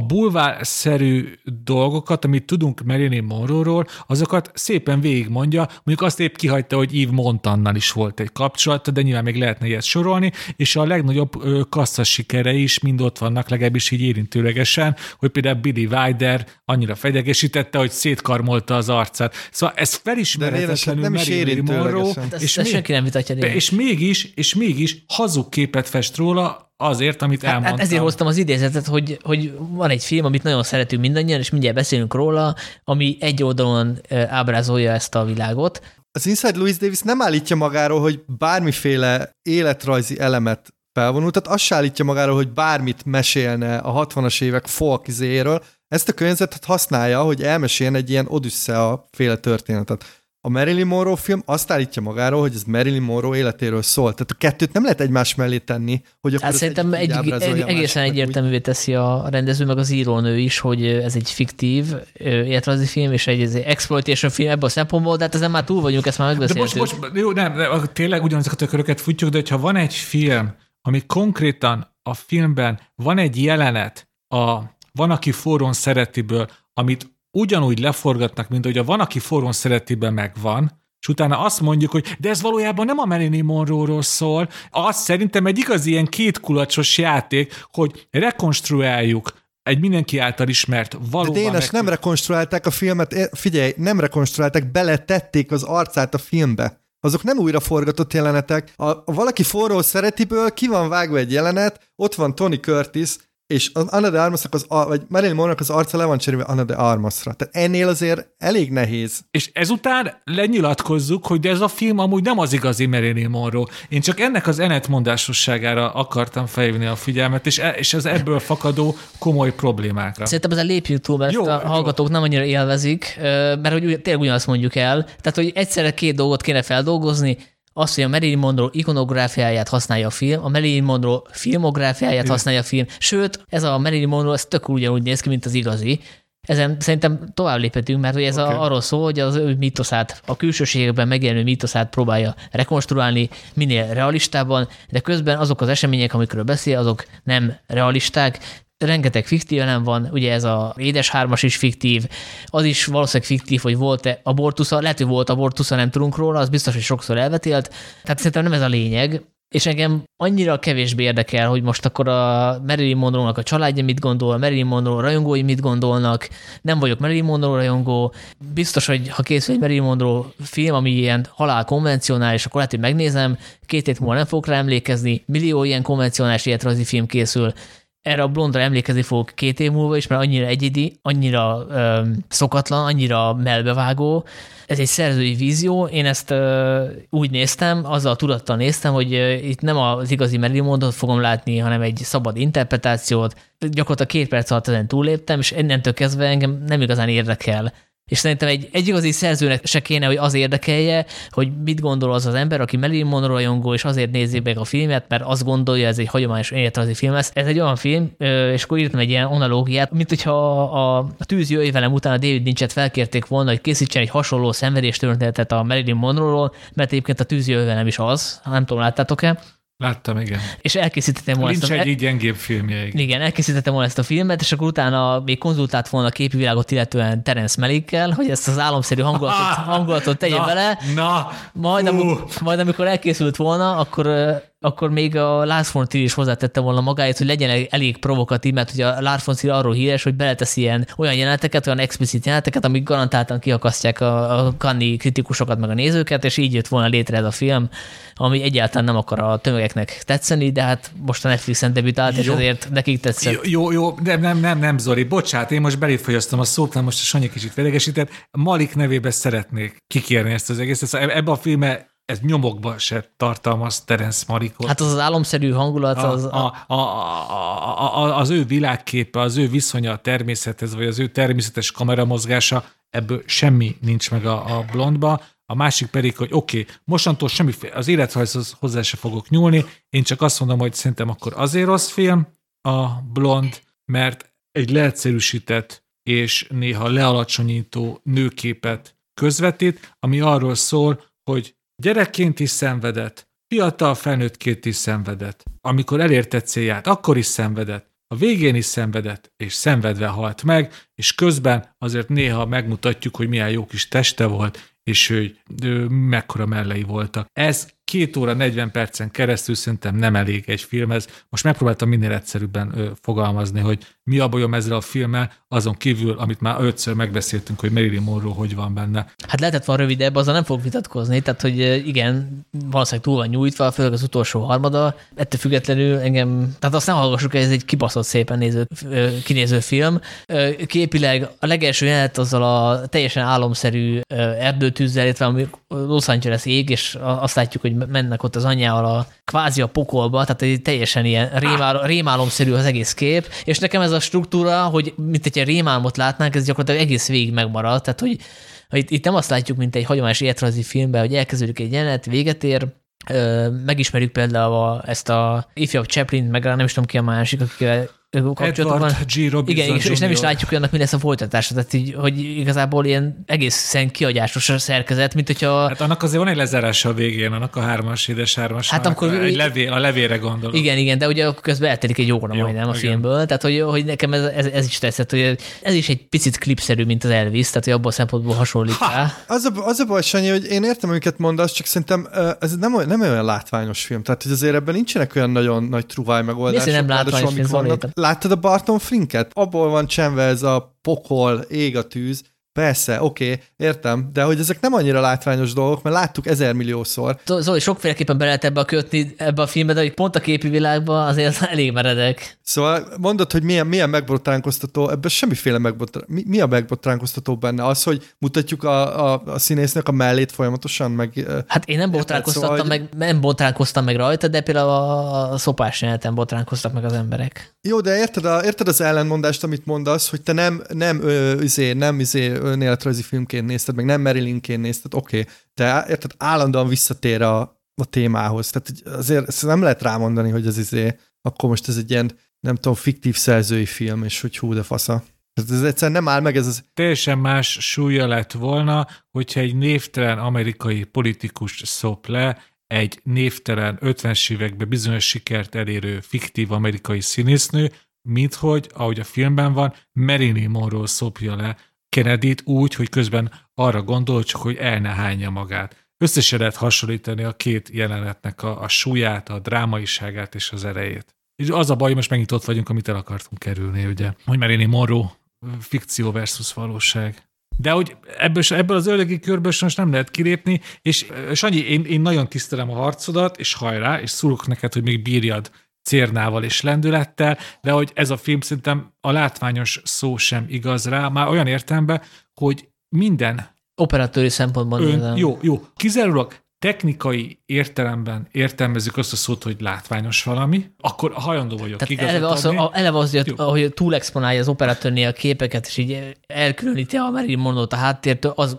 zseniális. Vagy ahol a szexjelenet közben játszik a, a, a lencsék, és ilyen eltorzított alakokat látunk, vagy ahogy átváltozik a, azt hiszem a Marilyn Monroe fekszik az ágyon, és akkor egy ilyen vízesésé alakul át az A egész. Niagara című filmre ugye úgy, uta, úgy, Igen, úgy, igen. úgy íramlik át a film. Jó, igazad van, technikai értelemben ez egy látványos Meg a film, zene is kurva csak jó. hogy a film az nem csak egy technikai sportág, hanem ugye művészet is, meg érzelmek is kapcsolódnak hozzá, meg valami hitelesség is keresünk benne, és ami, ami technikailag működik, az valójában esztetikai értelemben öncélú. Nem ad hozzá a filmhez, inkább csak zavarba ejt, és nem érted az értelmét, és kizökkent a film ritmusából, dramaturgiájából, történetszövéséből. Ezért tudtam rá nehezen rámondani azt, hogy látványos, de igazad van, ha ezt csak technikai sportágnak nézzük a filmezést, akkor Az ez nem, egy ki... nem technika. akkor ez egy kimondottan látványos film. Csak zárójelben hagyj jegyezzem meg, hogyha ismeritek Marilyn Monroe-ról az ikonikus fotókat, meg úgy ismeritek a korszak fénykép fotóművészetét, ez az összes nagy truváj, meg technikai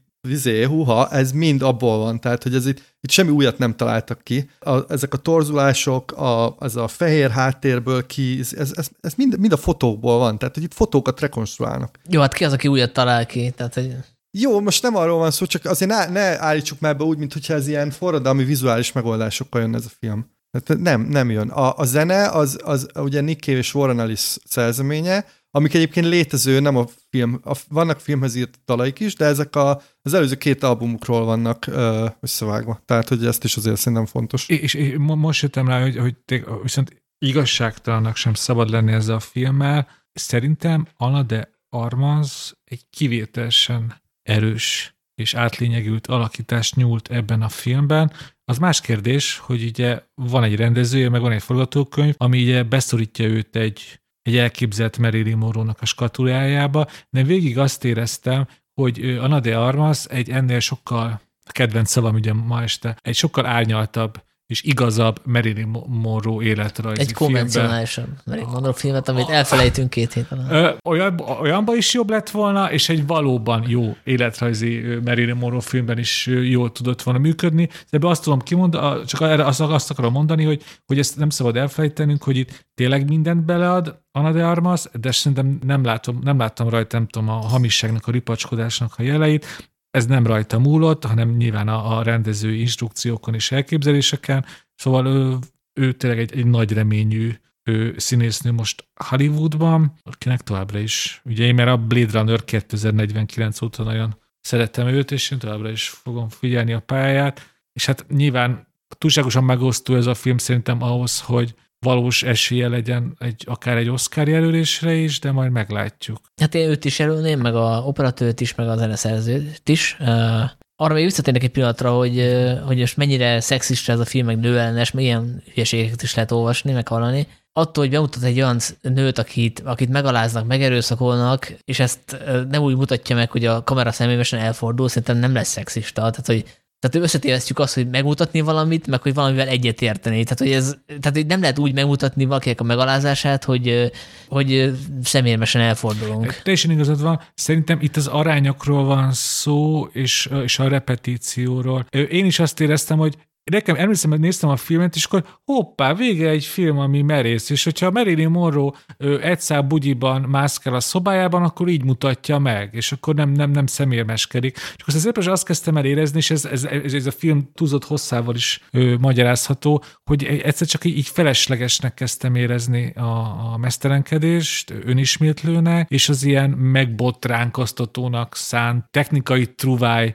szánt képeket is, amik például ugye, amit ugye mindenki elmond, általában ezzel szokták sokat támadni a filmet, ugye, hogy, a, hogy az abortusz szénetnél konkrétan ugye a vaginából nézünk kifele, És ugye ez is kétszer benne van a filmben. Egyszer bőven elég lett volna szerintem. Igen, ezt a Gaspar Noé találtam igen. Egyébként nyilvánvalóan, hogyha én amerikai lennék, és mondjuk demokrata szavazó, akkor utálnám ezt a filmet. Egyrészt ugye szegény Kennedy elnöke mit művel, másrészt ugye pont most hoztak egy ilyen törvényt, ami hát gyakorlatilag a abortusz akarja kicsinálni, mint, mint választható opciót, és e, erre jön egy olyan film, ami arról szól, hogy a főszereplő megbánja az abortuszát és akkor emiatt is kapja a kritikákat a film, hogy abortusz ellenes. Holott érted, de most miért, miért kéne az Ennyi Dominiknak újra vágni a filmét csak azért, mert hoznak egy, hoznak egy káros törvényt Amerikában? Na, Sanyi, ebbe egyetértünk, na, valami egyetértünk a film kapcsán. Ez a film nem abortusz ellenes, ezt, ezt, ezt, ezt én is kikérem magamnak. Persze, nyilván ez szélsőségesek a, a vélemények, de szerintem az a szexizmus vágya azért valahol,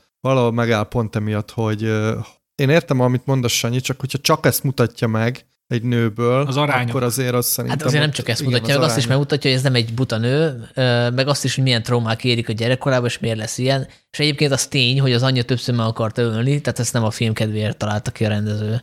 Meg az is, hogy nem ismerte az apját, és hogy apa komplexusa volt, és ilyen évtizedekkel idősebb férfiakkal rendezvúzott általában. Persze, csak érted, nem mindegy, hogy ezt mennyire passzívnak mutatod be a, karaktert, és hogy mennyire egy ilyen tárgyként kezeled, és nekem mondom, itt van a probléma, azt már többször hangoztattam, hogy én úgy érzem, hogy Andrew Dominik egyszer nem tiszteli eléggé a, az alanyát. Tehát, hogy így tényleg egy ő is, ahogy mondtad, ez egy exploitation, ez tök jó, csak akkor, akkor használjunk egy, érted, egy fiktív valakit. Miért visszakerülünk Ödemőbi összealaként ugyanabban az apokomplexusra hagy térjek rá.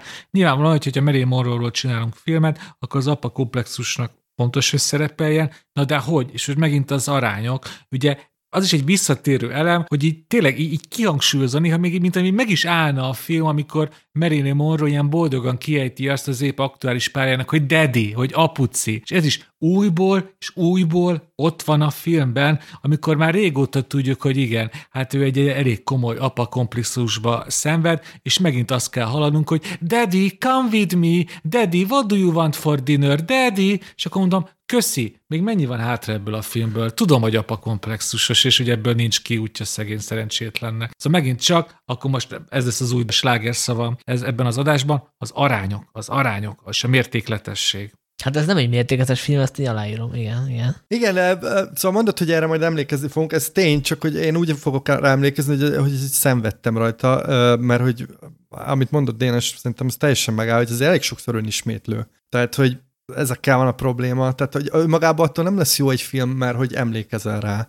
Hát nem véletlenül hasonlítottam pont a Lynchnek az egyik legkevésbé kedvelt filmjéhez, amit én mégis szeretek a, a tűzjöjj velemhez, ami tényleg egy szélsőséges történet abból a szempontból, hogy, hogy tényleg egy szenvedés történet, és hogy abban semmilyen remény nincs, hanem azt mutatja be, hogy hogyan, hogyan kerül egy nő a, a tényleg a pokol bugyraiba, és ez tényleg nem való mindenkinek, tehát ez a film se való mindenkinek. Engem le lehet kötni azzal, hogy, hogy különféle vizuális trükköket nézek, és, és ilyen klipszerű látványorgiát látok, és tökéletesen megértem, hogy másnak ez kevés, aki dramaturgiára vágyik, hagyományos értelemben vett történetre, annak az nyilván nem fog bejönni. Tehát ez egy, ez egy nagyon-nagyon réteg film. Jó, igen, e, e, nem rétegfilm, egy rossz film, de inkább a, a, abba vinném tovább a beszélgetést, mert aztán produktívabb, hogy, hogy olyan értelemben nem izgalmas, hogy a tűz jöjj velemmel állítod párhuzamba.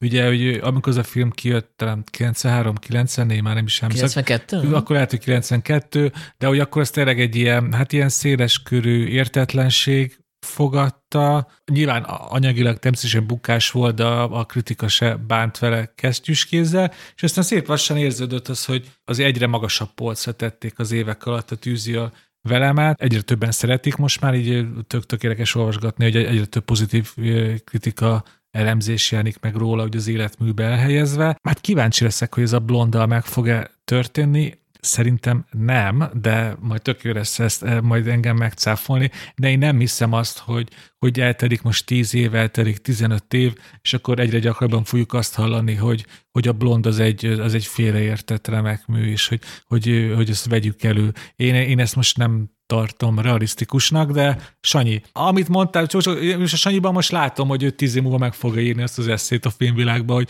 miért vegyük el ismét elő a blondot, és miért voltunk vele igazságtalanok. Hajrá, az ilyen, az ilyen reménytelen küzdelmek a legszebbek szerintem. Nem, egyébként én arra látnék esélyt, hogyha ezt a filmet megvágnák, hogy lenne egy ilyen, egy ilyen másik verziója. Kivágnak a mesztelen a 90 perc. Darkness. Nem, de figyelj, tehát hogy ez, értem ezt a klipszerű sodródást, csak ez kurva fárasztó. Tehát, hogy ez szerintem ez fizikailag fárasztó. Úgyhogy, Megfelelő hangulatban is kell lenni hozzá. Tehát, hogy ja, hogy éppen ilyen exploitation, Akkor most ér, hát ez lehet, hogy kicsit ilyen fasisztai gondolkodás, de hogyha, hogyha az embernek van megfelelő hangulata ez a filmhez, akkor szerintem menjen el pszichológushoz. közdénes. Hát, hát akkor igen, ezért mondtam, hogy ez egy, egy, egy elég kirekesztő gondolkodás, ezért is kérek tőle elnézést, Sanyi. Hogyha valaki több mint két és órán keresztül csak a szenvedés érdekli, akkor, akkor azért gondolkozzon el azon, hogy, hogy, hogy Hát de most vele. ez nagyon kis polgáráspont. Tudom, És tudom, azt, ezért azt, mondtam. Azt mondta, hogy miért nézzük olyan filmet, ami a szenvedésről szól, miért nézzük mondjuk Tarbél mondtam, filmet, miért nézzük a Torinói lovat, ami arról szól, hogy minden szar, és, és elfogy az összes fény, és mind meghalunk. Tehát érted, hát a művészet erről is szól, úgy tud katarzist adni, hogy tragikus drámai dolgokat mutat meg. Igazad van, igazad van. Én azt mondtam, akkor elmondom még egyszer mondatomat, ami repetitíven, fantáziátlanul szól csak a szenvedésről és semmi másról. Ez nyilvánvalóan egy Tarbéla filmről nem mondható. el. Hát én elmondtam, hogy nekem mi volt, ami örömet okozott ebben a Igen. filmben. Annak ellenére, hogy nem tartom egy tökéletes filmnek, Jó. sok hibája van, vita lendülete, és ez a vizuál orgia engem lekötött, én vizuális típus vagyok, én a Lynch filmét is azért szeretem, az nem a sztori miatt szeretem, hanem a hangulata miatt, a látvány miatt, a, a képi megoldások miatt. Na még a, hadd szúrjak bele még egy utolsót a tőrömmel a, a blondba, ezt mindenképpen akartam mondani, hogy számomra az a blondnak a legnagyobb bűne, hogy megnéztem ezt a filmet, és utána elbizonytalanodtam magamba, hogy a Jesse James, ami ugyanennek a rendezőnek, tényleg a 21. századik legnagyobb remek műve, mert egészen addig a napig annak tartottam, tényleg a, a, a,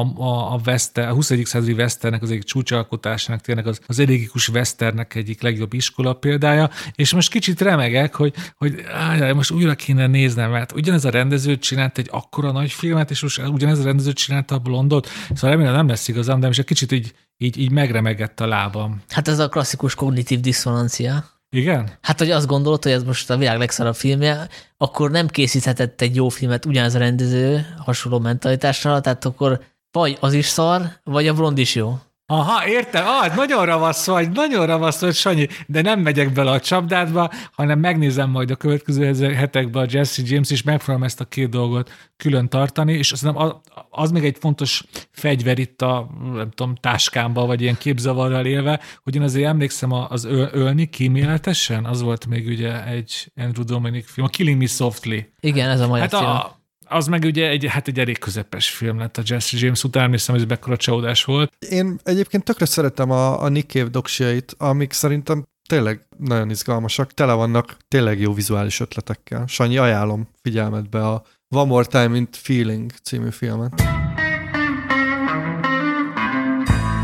És akkor folytatjuk közkívánatra a Coen sorozatot a Luan Davis világában.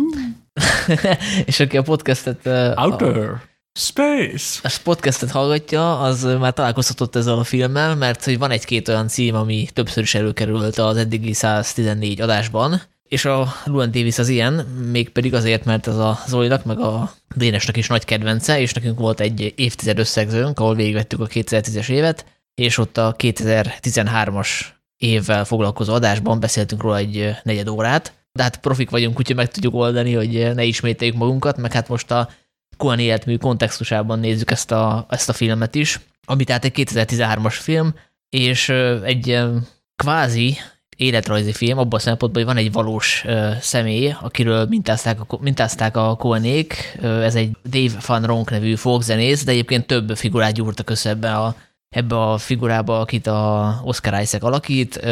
Igazából két mondatban össze lehet foglalni a történetet. Van egy folkzenész, aki aki egy duónak volt a tagja, a partnere az öngyilkos lett, ő nem nagyon találja a helyét, elmegy Chicagóba, hogy ott egy ilyen zenei producernek, illetve egy ilyen jazzklub tulajának előadja a munkásságát, azt reméli, hogy ott esetleg szerződtetik, vagy, vagy valami előrépési lehetőség lesz. Ez nem történik meg, vissza, visszamegy New Yorkba, tehát ott folytatja az életét, ahol abba hagyta, és közben kiderül, hogy a ex-barátnője gyereket vár tőle. Nem tudjuk, hogy tőle, de Nem tudjuk, igen, nem tudjuk, hogy tőle. Igen, ez a sok gonosz Coeni poén egyike, hogy valójában sose derül ki, hogy olyan ő az apa, és a végén még inkább elbizonytalanunk abba, hogy tényleg ő volt az apa. Igen. Hát és hogyha már kontextust említettem, akkor Hát valószínűleg az egy komoly embert lehetne hozni, tehát hogy az az a Cohen film, ami viszonylag egyenes vonalú, nyilván abban is vannak a, a sajátos Cohenségek, de hogy talán az egyik idézőjebben legrealistább filmjük. De nyugodtan mondjátok, hogyha nem így gondoljátok. Én, én, inkább, a, én inkább az Ótestvér merre visszazutam párhuzamot emelném ki, mert hogy ez a film is egy ilyen sodródás története, ha úgy veszük, szóval szerintem úgy is össze lehet foglalni ezt a filmet, hogy van ez a folkzenész, aki egyszer nem jut egyről a kettőre, és akkor közben mindenféle ilyen abszurd, vagy kevésbé abszurd kalandokba keveredik. És ugye mindenkét filmnek, bocsánat, mindenkét filmnek az Odüsszeja, hangoznak el referenciák. Itt például a macskát hívják Ulyssesnek. Igen, és a, a realizmusáról annyit, hogy, hogy ebbe igazad van, de a filmnek a képi világa, meg az egész hangulata szerintem egy kicsit eltolja a, a valóságtól. Ugye ez ilyen, hát szerintem ilyen télúton játszódhat, nem tudom, ilyen január-február New Yorkban, és az egésznek van egy ilyen fura, fagyos hangulata, ugye folyamatosan fázik is a karakter. Én úgy mondanám, hogy ez egy ilyen, ilyen finoman stilizált tél, hogy tényleg az a, az a tipikus áttetsző fehér fény, ami mindig az ilyen kicsit napfényesebb téli napokat jellemzi, az szinte mindig ott van a filmben, és, és ahogy Zoli is mondja, hogy, hogy e, ez a téli szintörés, ez néha azért olyan szóval erősebb, mint a valóságban, na, szóval így, így, így felhívja rá a figyelmet a film. És a, a másik pedig, hogy akkor most melyik Cohen filmhez, vagy filmekhez lehet ezt társítani, a Zoli pártján állok abban az értelemben, hogy igen, hogyha, hogyha műfajilag próbáljuk így csoportokba osztani a olyan filmeket, akkor ugye van több road movie és a, ugye ebből a legszebb példa az Ótestvérve erre vissza az utad, de amúgy ez is egy road movie, csak ugye itt az a poén, hogy ennek egy, mondtad, hogy, hogy ilyen egyenes vonalú narratívája van, hát valójában egyébként egy ilyen kör, szóval így magába visszamegy, és akkor e- ez benne szerintem egy ilyen tök szép ö, szerzői módosítás a legtöbb road movie-hoz képest, hogy még például George Clooney így valahova eljut, már úgy értettem, hogy földrezi értelemben is eljut valahova, meg az életében is ugye tovább lép. Itt viszont, ahogy mondtam, ez a körkörös szerkezet, ez tök szép, hogy, hogy a, a, a befutni képtelen művész az csak próbálkozik, próbálkozik, de igazából mindig csak visszalép a startmezőre. Jó, hát a dramaturgiát illetően persze a Ótesvire az utar az adja magát, meg hát a zeneszerző ugyanaz a T-Bone Burnett állította össze a soundtracket, csak hát ugye az egy ilyen Gro- groteszk hangulatú, igen, néha játmény szatirával, ilyen álomjátek vannak benne. Itt meg tényleg olyan játeket kapunk, amik egy ilyen, hát egy realistább drámába is beférnének. Tehát amikor például az ex barátnőjével így veszekednek, a meg nem született, vagy meg nem születendő gyereken, az, azok itt szerintem teljesen már-már nem koenesek annyira, tehát így nem is tudom, hogy van-e példa hasonlóra az életműben korábban, hogy ennyire életszagú jelenteket lássunk. Ö, én ezzel is vitatkoznék, mert én nekem most, most láttam ötödjére, és most először gondoltam arra, hogy ez tulajdonképpen egy vígjáték. Mert hogy igen, hogy ezek ilyen drámai dolgok is valahol, de annyira abszurd az egész. Tehát van egy ilyen nagyon, nagyon száraz, abszurd humora, ami szerintem szintén eltolja egy picit a, a realizmus felől. Most ilyenekre gondolok, hogy, hogy én most nagyon jókat nevettem például azon, hogy van egy jelenet, amikor ezzel a nővel megpróbálja megbeszélni az abortuszt, és utána kér egy szívességet, hogy vigyázzon a macskára, akit egyébként elhozott véletlenül egy olyan helyről, ahol így csak így mindig be, meg elszállásolja magát. Szóval hogy ezek ezek persze drámaiak, csak úgy olyan fapofával vannak előadva, hogy most így óhatatlan. Hát meg az is vicces, rajta. hogy a abortuszra, az ex-barátnő abortuszára a jelenlegi barátjától kér pénzt, mármint a ex-barátnő jelenlegi barátjától. És még ezt is tudják fokozni a Cohenék, ugye, amikor végre megszerzi a pénzt, megjelenik az orvosnál, akkor kiderült, hogy volt egy másik múltbéli abortusz, amit ő kifizetett, csak ugye a nő nem ment el, így most akkor bent áll a 200 dollár, vagy mennyi, amit most újból fel lehet használni. Van egy grátis, igen. igen ez a, de éppen ez a road movie és ótestvém erre vissza az utat, persze egy, egy, egy, egy jó kapcsolódási pont, de tényleg a, az egy komoly emberhez is sok szál fűzi ezt a filmet. Már szerintem egyrészt nagyon hasonló létfilozófiai kérdéseket feszeget, hogy, hogy van ez a, hát ilyen, amit már kibeszéltük az egy komoly embernél, hogyha az embert mindig csak rossz dolgok érik, mint ugye Jóbot az Ószövetségbe, akkor olyan milyen választ ad erre, és ez, ez, ez a gondolat, hogy, hogy, hogy, hogy, hogy ez a szegény szerencsétlen folkzenésznek miért mindig tragédiéri, miért mindig szerencsétlenség, ez olyan valami külső, csak egy külső tényező, vagy az ő saját természete az, ami vonzza a bajt. Szerintem ez a, ez a fő dilema, amit nagyon sok emberben is benne van, ez, ez ott mozog a, a, Louis, a, Louis Davisbe is, és másik pedig a humora, persze, szerintem nincs olyan film humor nélkül, na de ez tényleg az egyik legfeketébb humorú filmjük, és hát tudjuk az életművüket, hogy azért ők nagyon szeretik ezt a fajta viccelődést. Én, én, én például most konkrétan pontosan emlékszem, hogy Búdó Sobori írta a kritikájába, hogy szerinte, ugye ezt a megjelenéskor írta, hogy szerinte ez, ez a legszomorúbb Coen film.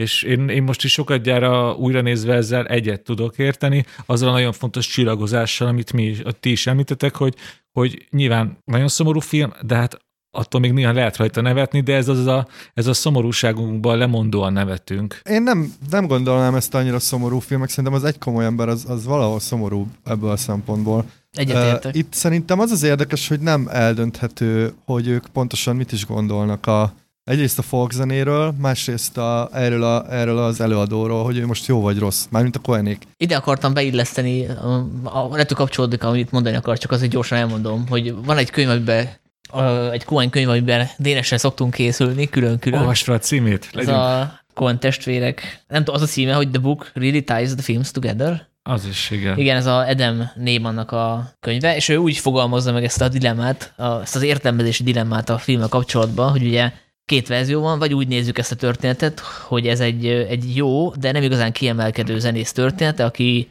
rendszeresen szabotálja a saját karrierjét, és ezért nem tud előre jutni, vagy egy olyan meg nem értett zseninek a története, aki nem akar kompromisszumot kötni, mert a zsenik ilyenek, hogy ők nem, nem kötnek kompromisszumot, egy Beethoven se kötött, meg egy Mozart se, és hát ezért, ezért bukás a sorsa, mert hogy megelőzte a korát. Igen, és ráadásul mind a kettőre van utalás. Tehát, hogy nekem az az érdekes, hogy ugye látunk egy csomó olyan fellépést, aminek az egyik része vicces, vagy ilyen, inkább ilyen kínosan vicces, vagy ironikus, a másik része viszont nagyon is komoly. És most arra gondolok, hogy amikor eljátsza az egyik dalát a Chicagóban a menedzsernek, akkor a, a, megviccelnek minket szerintem a Koenék, mert egy, egy nagyon erős, szuggesztív előadást látunk, és ugye látjuk a, a menedzser arcát, és azt gondoljuk, hogy uh, itt most azt fogja neki mondani, hogy ú, hát figyelj, te kurva jó vagy, és ehelyett csak ennyit mond, hogy hát én ebben nem sok pénzt látok.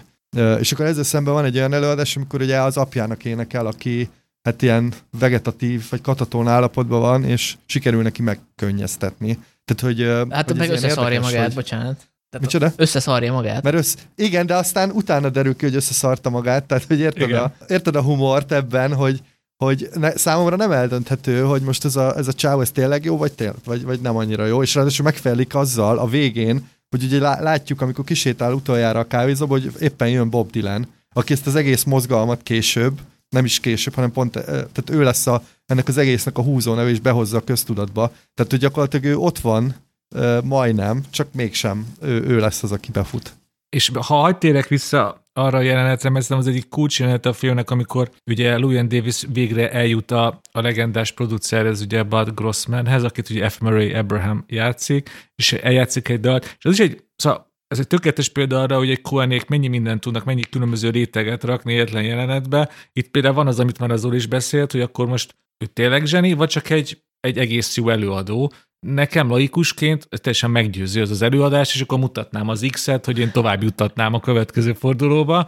És az, az a jó a jelenetben, hogy ez tényleg csak az, egy, az, az egyik rétege, mert ott van alatta, hogy milyen dalt választ, és szerintem ez nagyon fontos, hogy, hogy egy ilyen középkori, ilyen véres, brutális, hogyha odafigyelünk a dalszövegre, az egy ilyen középkori, ilyen trónok harcába való brutális szülő, szülési jelenetről szól, ahol a királynét meg kell menteni, hát hogyha nem emelik ki a gyereket, akkor ugye meghal. Hát ez konkrétan a sárkányok harcában igen, szerepel igen. ez a dilemma kétszer is. Igen, és, és, és ugye erről énekel, és, és a két dolog, hogy a kontextus, hogy hogy ő azért énekel ott, hogy lemezszerződéshez jusson. És azért annyira az ismerik az amerikai showbizniszt, hogyha én lemezszerződéshez akarok jutni, akkor nem egy ilyen brutális, véres, középkori balladát fogok énekelni, mert tudjuk, hogy a producer, ahogy te is mondod, ő azt figyeli bennem, hogy tehetséges vagyok-e, és hogy pénzt hozok-e a cégnek. Nyilvánvalóan ezzel a dallal nem hozok céget, hiába éneklem el a legszebbet, és a másik, hogy, hogy miért is pont ezt a dalt válassza? Mert egy olyan emberről beszélünk, aki a,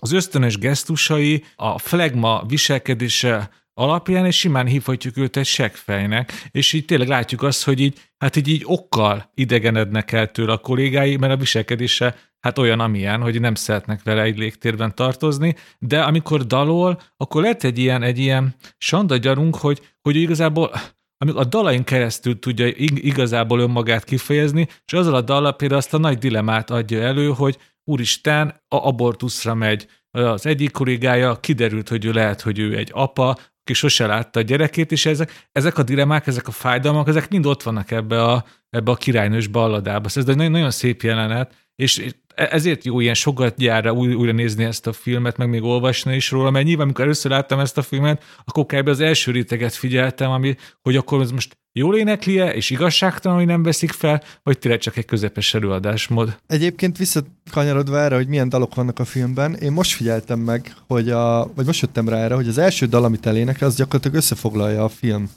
sztoriát, olyan szinten, hogy a, ugye az a nő, akinek beszól, az egy Kansas-i városból jön, és az a helységnév elhangzik konkrétan a dalban. Tehát, hogy nagyon, nagyon fricskáznak itt a, a Koenék, és ugye az első dal arról szól, hogy mindjárt felakasztják a, Igen. a, a narrátort, és hogy nem baj, mert hogy egyébként mindenfelé járt a világban, és hogy már elfáradt ebbe az egészbe, és hát konkrétan ez a film végén a monológia a, a nővé, nem is tudom kinek mondja, hogy elfáradt elege van, és hogy a Kerry Mulligan karakterének. Igen, igen, igen, igen. Szóval nagyon vicces, vagy hát vicces, szóval a Koenék nagyon rafináltak. Iszonyat sok réteget rátesznek erre a filmre. Szóval én tényleg arra gondoltam, hogy szerintem képtelenség megunni ezt a filmet, mert nem, nem. nagyon sok, nagyon sok rétege van.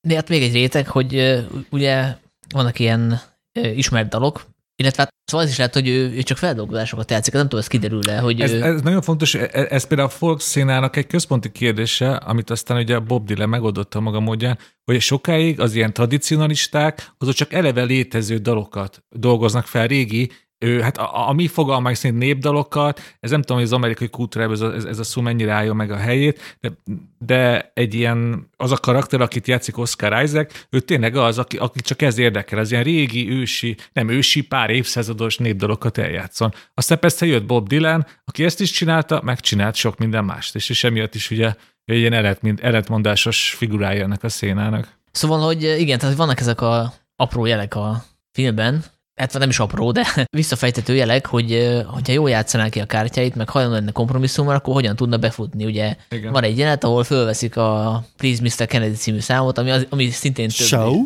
Igen, szintén több dalból összegyúrva, ugye a Justin Timberlake és a Adam Driver, a másik közelműködő, és ugye lemond a jogdíjról, mert hogy éppen csak úgy tud kiállítani számlát, vagy valami hasonló. Tehát ilyen, ilyen hát apró... neki rögtön kell a pénz az abortuszra. Igen, igen, tehát hogy ott befutatna, illetve volt egy ilyen híres duo, egyébként őket nem ismertem, csak így a trivia rovatban láttam, a Peter, Paul and Mary, egy ilyen háromtagú folk zenekar, és kvázi azt is elrejtik a filmbe, hogy, hogy mint hogyha oda szerződtette volna ez a, ez a Detroiti producer. Chicagói. Chicagói. Tehát ő azt, azt ajánlotta föl, és ő azt mondta, hogy köszönöm, nem kérem. Tehát, hogy gyakorlatilag szabotálja a saját karrierjét, tehát, hogy az, ezek is ilyen ironikus kommentárok a Koenék részéről, de ha nem is tudjuk eldönteni, hogy akkor ő, ő egy meg nem értett zseni, vagy egy olyan ember, aki, aki eltékozolja a lehetőségeket, az szerintem egyértelmű, hogy ő, hát ugye elhangzott az, hogy segfej, de hogy ő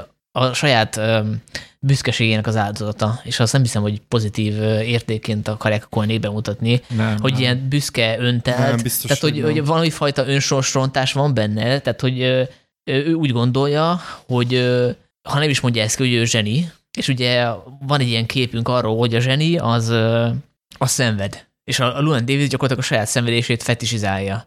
Mert hogyha nem ezt tenné, akkor hajlandó lenne lépéseket tenni, hogy kiúzza magát a gödörből, de hogy neki ez az állapot igazából jó.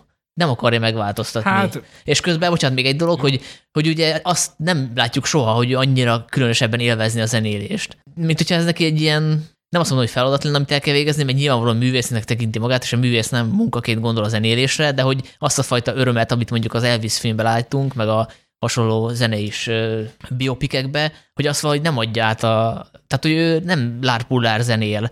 Például, amikor elmegy abba a, elmegy ahhoz az értelmiségi házaspárhoz, akik megkérik, hogy zenéljen, hogy akkor azt személyes sértésnek veszi. Tehát nem egy, egy olyan örömzenész, aki mindig mindenhol zenél, az nem sértődne meg ezen ennyire, hogy ott most fölkérik egy ilyen baráti vacsorán, hogy zenéljen. És neki ez meg derogál. És pont azért, mert ilyen óriási nagy művész egója van, és ez az ego nincsen összhangban az ő lehetősége helyzetével. Tehát neki szerényebbnek kéne lennie.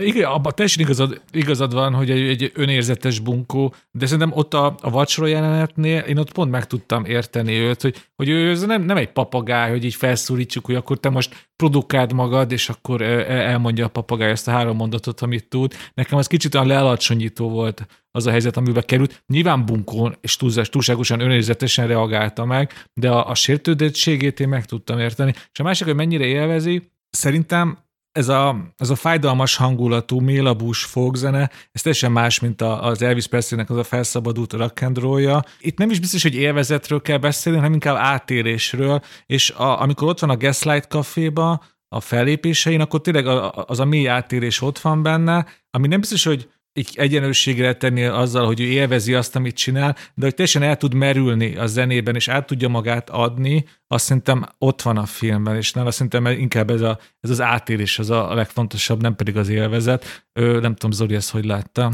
Nem, szerintem én nekem ez kérdés, hogy ő, ő mennyire egy pozőr, és mennyire tényleg ö, élvezetből csinálja. És pont én is azt a házas páros akartam hozni például arra, amit Sanyi mondott, hogy, hogy ott ö, oké, okay, elfogadható, hogy, hogy így meg, megalázó a helyzet, de érted, ilyenkor azért viselkedhetne valamennyire normálisan, és ehhez képest tényleg egy ilyen úristen, én, én nagy művész vagyok, hagyjatok engem békén poszthoz elő, és uh, ugye nagyon sok olyan uh, más fellépőket is látunk, a, amikor ő maga is kérdezi, hogy ez most egyébként jó, tehát olyan, mintha ő se tudna eldönteni, hogy, hogy ez, amit, ez, amit csinálnak, meg ez az egész széna, ez most itt mi választja el a, a jót a rossztól, mi választja el a jó előadást a rossz előadástól, és szerintem ezt így nagyon bölcsen egyébként lebegtetik a, a Koenék, és valószínűleg ezért is nem lehet megunni ezt a filmet, mármint a rétegen túl is, mert hogy ha akarod így is nézheted, meg ha akarod úgy is nézheted, hangulatottól függően, hogy, hogy most ez a karakter pontosan micsoda,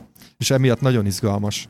De egyébként jellemző a Koenékre, szóval erről már sokat beszéltünk, ez végigmegy az, az életrajzon, hogy mindig olyan főhősöket választanak, ahol egyszerre szállhatod is, meg csodálhatod is őket, és ez nagyon izgalmas. Igen. Egyébként ezt tök jó, hogy mondtad, hogy, hogy ő se biztos benne, hogy jó, amit csinál. Például megjelenik abban, amikor nézi azt a fickónak az előadását, akit ilyen picit együgyűnek tart, ugye az a katon... Troy, Troy Nelson. Igen, aki egy katonai bázisról jön be, és egy picit szkeptikus, de szerintem, hogy benne van a kérdő, de lehet, hogy ez jó, mert az ő fogalmai szerint neki nem kéne jónak lennie, hiszen egy együgyű, ilyen vidéki parasztgyerekről van szó, aki előadja az egyszerű dalát, annak nem kéne működnie, hiszen ő nem egy ilyen komoly művész, mint ő, Luan Davis, tehát ő nem úgy adja elő, hanem önazonosan előadja az ő egyszerű kis dalát, és lehet, hogy mégis működik, és lehet, hogy nem a Luan Davis útja jó, aki tényleg fölveszi ezt a szenvedő művész pózát. És ez egyébként ugyanaz, amikor a föllép a trió, ugye a Kerry Mulligan, meg a Igen. Uh, mindig elfelejtem. Justin Timberlake? Igen, igen, és, elő, igen, és előadnak egy ilyen,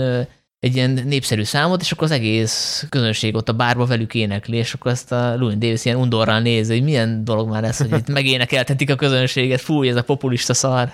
Hát a most, amit te így, így most így boncolgatsz, azok tényleg az, az, elő, elő, elő, az előadó művészetnek ilyen alapvető kérdései, hogy, hogy azok az együttű kedves dalok, amivel viszont könnyű kapcsolatot létesíteni a közönséggel, akkor azok most ugyanazokon a polcon vannak, vagy mint azok, amikor nem tudom, egy ilyen, egy ilyen magányos trubadúr előadja a nagy életfájdalmat, hogy akkor itt most itt most itt ki kell rakni ilyen kacsacsőröket, hogy melyik a nagyobb művészet, vagy ez, ez egyiket le kell nézni, a másikat meg magasztalni. Igen, szóval ezért is jó a film, mert még ez is benne van. A folk szénán belül ma magáról az eladó művészetről is feltesz komoly kérdéseket. Egyébként még egy zárójeles megjegyzés a nem megalkuvás és a, az önsorsrontás kérdéskörében. Szerintem az egyik legviccesebb jelent, amikor elmegy a, a produceréhez, vagy a, pontosabban, bocsánat, a menedzseréhez, hogy, hogy jöttem már valami pénz, és a menedzser megsajnálja, és felajánlja neki a kabátját, és azt se fogadja el, de közben meg majd szarrá fagy vég a film alatt. Szóval ez már tényleg, tényleg szerintem az a kategória, ami Na várj, de ott nem Igen. fogadja el, de aztán utána akarja vinni, és kiderül, hogy tényleg blöfölt a, a blöfölt igen, tényleg a, igen. a menedzsere, mert hogy amikor meg el akarja vinni akkor nem akarja odaadni, és akkor inkább ad helyette pénzt. Igen, Igen, nagyon vicces. Ja, ö, szerintem az is ilyen kétértelműség, hogy azt a lehetőséget is lebegtetik a kolnék, hogy, hogy ő esetleg nem mindig volt ilyen segfej. Tehát ez így benne van, hogy esetleg azért, azért ilyen, mert hogy még a gyászmunkában benne van, mert ugye öngyilkos lett a, a barátja és a szerzőtársa, akivel közös albumot csináltak, tehát hogy akár még egy ilyen lehetőség is van, hogy egy olyan embert látok, akinek kisiklott az életed, de amúgy esetleg most lehetne sokkal boldogabb, és ez hogyha máshogy alakulnak a dolgok. Ez nagyon fontos, mert hogyha ezt mi így kimondjuk, hogy ez a film ez egy, gyászoló férfiről szól, aki elvesztette a legjobb barátját, mikor a legjobb barátja öngyilkos lett, akkor az egész film egy teljesen más fénytörés alá kerül, és sokkal elfogadhatóbbak a, a, a bunkó viselkedései, a, a, a sértődékeny ő megszólalásai. És megint csak a Coen testvérek zsenialitása, hogy ez nincs, ez az értelmezés minden más fölé emelve, csak néha, hogy halljuk a, a Mike nevét, látjuk, hogy így rögtön ráncolja a homlokát a Luan Davis, hogyha Mike-ot emlegetik a környékén. Szóval azt tudjuk, hogy neki Mike ő egy nagyon fontos személy volt, talán életének egyik legfontosabb kapcsolata, de Mike halála miatt azért a film sosem mentegeti őt, hogy ő csak emiatt ilyen bunkó, hanem csak egy finoman lebegtetés, és ez is egy, fantasztikus finom gesztusa szerintem a Coen testvéreknek. Amúgy csak, hogy hogy miért szeretem nagyon ezt a filmet, most elmondtuk nagyon-nagyon-nagyon sok ilyen különböző értelmezést. Hát egy fontos dolog kimaradt, de mondjad majd, ö, utána ilyen, ilyen, nem tudom, filozófiai kérdéseket, vagy akár a művészettel kapcsolatos kérdéseket, amiből, amiket el lehet itt vitatkozni a film kapcsán, de Szóval tényleg az ilyen apróságok, ugye beszéltünk, hogy azért van humor ennek a filmnek. Én például mindig nagyon-nagyon mosolygok azon a jeleneten, mert abban annyi minden benne van az egész ilyen sínődő művész szakmáról, amikor így beerőlteti magát ugye Adam Driver kérójába a, a, a, a címszereplő, és ott van nála nagy dobozban az összes eladatlan lemeze. Már, már önmagában ez, hogy ott jár a saját lemezeivel Luan Davis, és akkor be akarja tolni az asztal alá, és nem tudja, és megnézi, hogy miért nem. Ugyanolyan dobozban ott vannak ugye az El Cody nevű karakternek, akit az M Drive játszik, ugyanúgy az eladatlan lemezei. És ebben a jelenetben mindenféle ilyen didaxis vagy túlzott belemagyarázás nélkül ott van a, a teljes sínlőgyő művészlétnek az eszenciája. Szóval fantasztikus, fantasztikus.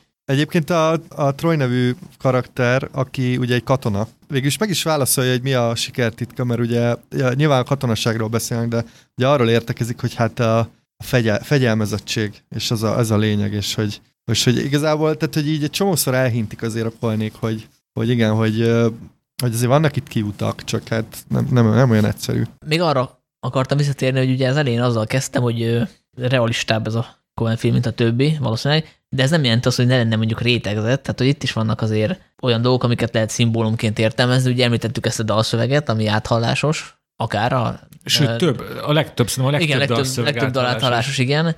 De hát ugye van egy másik fontos körülmény, a macska, mert hogy a, hát a Coenék ugye, illetve Joel Cohen azt nyilatkozta bemutatókor, hogy a filmnek nem nagyon van cselekménye, ami aggasztott bennünket, és ezért beletettünk egy macskát is. Hát ami nyilvánvalóan egy baromság, tehát hogy ők, ők, ők nem tesznek bele csak úgy egy macskát a történetbe. Pláne azért nem, mert akiről ezt a karaktert mintázták, annak ugye megjelent egy albuma, Inside Dave van Ronk címmel, és a filmbeli Llewyn Davisnek is ugyanúgy néz ki az album borítója, csak azon nincs, egy, nincs macska, míg a, a Van Ronkén van macska, tehát tök fura itt meg találkozik egy macskával a főhősünk. Ugye úgy történik a találkozás, hogy a értelmiségi házas párnál tölti az éjszakát, és amikor reggel elmegy, akkor a macska kiszökik, és akkor kénytelen magával vinni, és ugye vissza akarja adni a professzornak a macskát, fölhívja telefonon, a titkárnője veszi föl, a, azt hiszem irodalom professzor, vagy szociológia, mindegy. És akkor félreérti a nő, aki a telefonban beszél, és akkor visszakérdez, hogy a Louis az a macska? Így hallja. Tehát hogy gyakorlatilag a Coenék kimondják, hogy, hogy ez a metafora, ez most mi, vagy ez a szimbólum, ez most a mi főhősünkre vonatkozik. Tehát, hogy kvázi olyan, mint egy macska, egy ilyen kóbor macska a főhősünk, aki néha azért visszatér oda, ahonnan elcsatangol, ahol, ahogy a filmbeli macska is, Igen. de hát ahogy egy macskának se lehet megmondani, hogy mit csináljon, mert ez egy öntörvényű állat, ugye a főszereplőnk is. Igen, és hát ugye Odysseusnak hívják, és ugye nyilván akkor itt ugye vissza is kanyarodunk. Plusz mondjuk az érdekes, hogy ugye a végén a macska hazatalál. Hát az egyik, mert ez a poén, hogy közben van egy másik macska, egy ilyen doppelganger macska, az meg nem. Hát az, az, az én értelmesem szerint az meghalt, ugye, ugye éjszaka elütött egy macskát, és már lehet, hogy pont az Hát, hogyha az pont az a macska, akkor igen, igen. igen. Viszont a végén, a filmnek a végén ő rácsalálkozik egy plakátra, milyen leszi film, vagy hasonló, ami arról szól, hogy egy állatok visszatérnek hosszú több száz mérföld után otthon. Tehát, igen, igen. Tehát azt akarják igen. sugalni, hogy azt a macska is vissza fog majd térni a Louis Davis világa kettőbe. Jó, csak ugye itt, itt nem a legszomorúbb kérdés, csak hogy még rábídjuk, hogy tényleg mennyire szomorú ez a film, hogy, hogy még Ulysses a macskának, ugye akit most Ulyssesnek vagy Odysseusnak hívnak? Hát az Ulysses az a Joyce-nak a feldolgozása. Igen, bocsánat, igen, már itt a, hát most a klasszikus művétségem hiányosságaira most rámutat ez az adás. Szóval Odysseus macska ugye visszatérhetett, mert neki van otthona, viszont Louis, Louis Davisnek a film alapján, amennyit megtudunk róla, én azt mondanám, hogy neki már nincs otthon, ahova visszatérhet, szóval ez is még egy pont amellett, hogy miért nagyon szomorú ez a film. A másik pedig csak akartam mondani egy személyes hozzátódás, hogy, hogy persze ez, a, ez, a, ez az egész macska allegória, ami végigvonul a filmen, ez ott van, hogy szinte kiböki az ember szemét, csak én, aki hát, hát egy elég macska ember vagyok, én ezt eddig én sose foglalkoztam ezzel, csak most, ezt olvasgattam a, a könyvből, amit ugye Sanyival mindig olvasgatunk, most is, én, én is most, most fedeztem fel így magamnak, most tudatosult bennem, pedig hát ott van teljesen a filmben, csak mivel nekem az egész macska dolog ilyen, hát inkább távolról követem őket, mint közelről simogattam, ezért ezzel nem foglalkoztam, nem tudom, Zoli, ez a macska mennyire fontos a filmben, mert nekem sose volt eddig fontos. Hát fontos, hát a cselekmény szempontjából is fontos, mert a dramaturgia szempontjából, hogy ez mozgatja. De hát amikor ugye tényleg elmondják, hogy Ulyssesnek hívják, akkor azért szerintem így leesik, hogy, hogy itt miről van szó. Hát meg lehet úgy is értelmezni, hogy ez folytatása az egy komoly emberben felvetett témának, mert ugye ott meg Schrödinger macskája a fontos Persze. kérdés. És itt is beszéltük arra, hogy nem lehet eldönteni a főszereplő motivációjáról sem, hogy igazából értelmezés kérdése, néző értelmezés kérdése, és ha úgy veszük, akkor ez a gyerek is egy ilyen Schrödinger macskája, mert hogy kiderül, hogy a Kerry Mulligan karaktere terhes, de nem tudjuk, hogy a gyerek az kitől van. Azt azért semmi se kérdőjezi meg, hogy tényleg létezik a gyerek, mert hogy ő tényleg terhesse Kerry Mulligan. Hát csak a gyereknek a Igen. apja. Hát, hát tudjuk. jó, de ott ugye van még egy gyerek, akit meg hát tudjuk, igen. hogy... Ja igen, hát az, az is egy tök jó dolog, hogy a csúcsjelenet, nem csúcsjelenet, de egy nagyon-nagyon hangsúlyos jelenet, az igazából arról szól, hogy megy a főhős egy egy úton, és letérhetne, de nem tér le. Tehát itt a, itt a nem cselekvés igazából milyen nagyon drámai súlyú pillanat a filmben.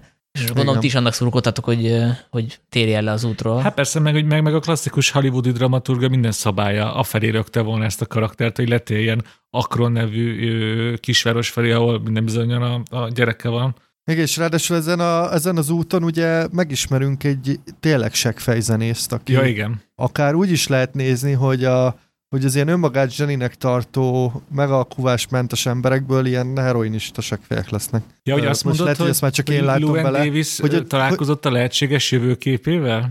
És rájött, hogy érdemes disztingválni? De lehet, hogy ez csak egy sima, sima gag a Koenék részéről, vagy ilyen korfestés, de Szerintem nagyon vicces. Jaj, nagyon. Hát meg, hogy ugye nagyon érzik ezt az epizódikus road movie szerkezetet, ugye, ami ebben a filmben is felvillan ezzel a chicagói túrával. A másik pedig nagyon fontos, amit mondtam, ez a, ez a film körkörös szerkezete. Ugye azért, tudod ilyen azért tud ilyen körkörös lenni, mert a saját ugye öntehetsége, vagy gyávassága, vagy elbizakodottsága, vagy akár ugye a, ez a művészi kompromisszum képtelensége miatt, de sose lép le erről a körről, ugye sose kanyarodik el Ekron fele, hogy felelősséget vállaljon ugye a múltbéli tette miatt, sose lép bele úgy a zeneiparba, hogy ő végre kompromisszumra képes, és járja ugyanazokat a köröket, köröket, köröket, és hát szerintem ezért olyan szomorú a film, mert mindig látjuk a kilépési pontokat. Ugye látjuk Ékroni táblát, látjuk a végén Bob dylan akinek ugye mindenki ismeri a karrierjét, és tudjuk, hogy ő, hogy neki is a lehetősége nyílt volna arra, hogy,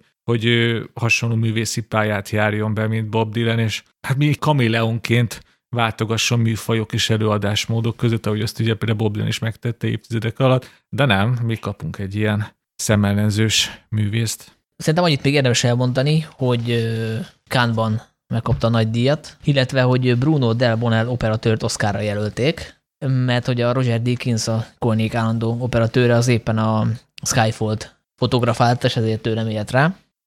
De szerintem jót tett ez a váltás, bár lehet, hogy a Dickens is megcsinálta ma, mert ugye, ugye a Dickensnek so, sokkal élesebb, kontúrosabb képei vannak, a Delbonel meg egy picit ilyen lágyabb, melankolikusabb világot teremtett ilyen színekkel, ami szerintem Igen, nagyon jól illik ehhez a filmhez. Szerintem nem lett volna ennyire fakó ez a film. Hát biztos, hogy nem. Roger dickens -el. Szerintem azért érdekes, mert ugye más, mint a többi Coen film. Igen. Most nem csak a, a Dickens féle Coen filmek, hanem úgy unblock. Uh, szerintem ez a, az él, a, a munkásságukban egy ilyen különleges képi világú film.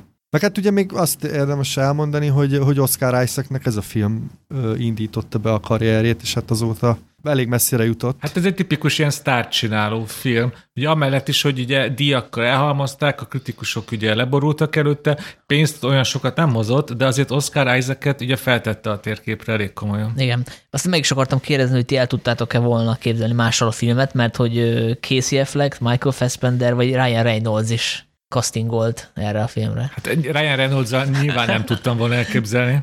Ki szólt volna néha a közönségnek? Amúgy ő, én, én ezekből még Casey Affleck-kel, mert szerintem Casey Affleck is tud nagyon könnyen ellenszenves lenni. Ilyen, ilyen, nagyon, ő nagyon jól tudja az ilyen öntelt, magukat a valóságnál jó, tehetségesebbnek és komolyabbnak feltüntetni.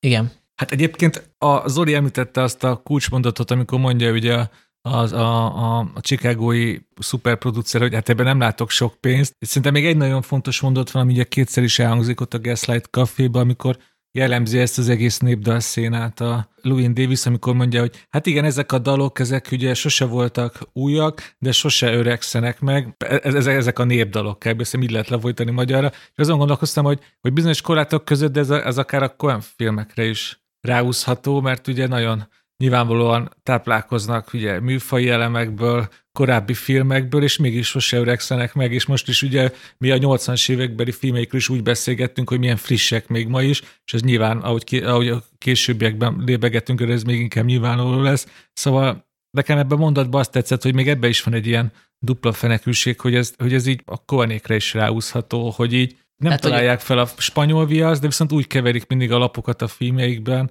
hogy abból valami nagyon emlékezetes és megunhatatlan kerüljön ki, és pluszba ők még sokkal inkább halandóak szerintem a egyes filmekben legalábbis kompromisszumokat tenni a nézők felé, és ezért nekik a producer nem azt mondja, hogy ebben nem látok sok pénzt, hanem bizony sokszor azt mondja, ebben bizony van pénz, és ugye láttuk ebben, hogy végigmegyünk a Koan életmű, hogy mindig van egy-két olyan film, ugye a, például a Trugit legutóbb, ami aztán rengeteg pénzt tud hozni. Hát meg a, hú, azt gyorsan akartam mondani, a George Clooney. Kegyetlen bánásmód, igen, is igen. nagy, nagy ugrás is ilyen volt egyébként. Szóval ezzel persze nem azt akartam mondani, hogy ők ilyenkor teljesen eladják magukat, nem azért benne van a Cohen, csak hogy ők, ők ezt az Oscar Isaac-i szilárd egy irányba tartó művészi látásmódot azért nem tartják a magukének, ez látszik az életmű, a életművű, hanem sokkal cikornyásabb azért nem mondanám azt, hogy nem, talált, nem találták fel a spanyol viaszt, mert azért az elég egyedi dolgot művelnek, de számomra az a, most majd így lassan végére érünk ennek a Cohen sorozatnak, számomra az a legmegdöbbentőbb, hogy mennyire egységes a,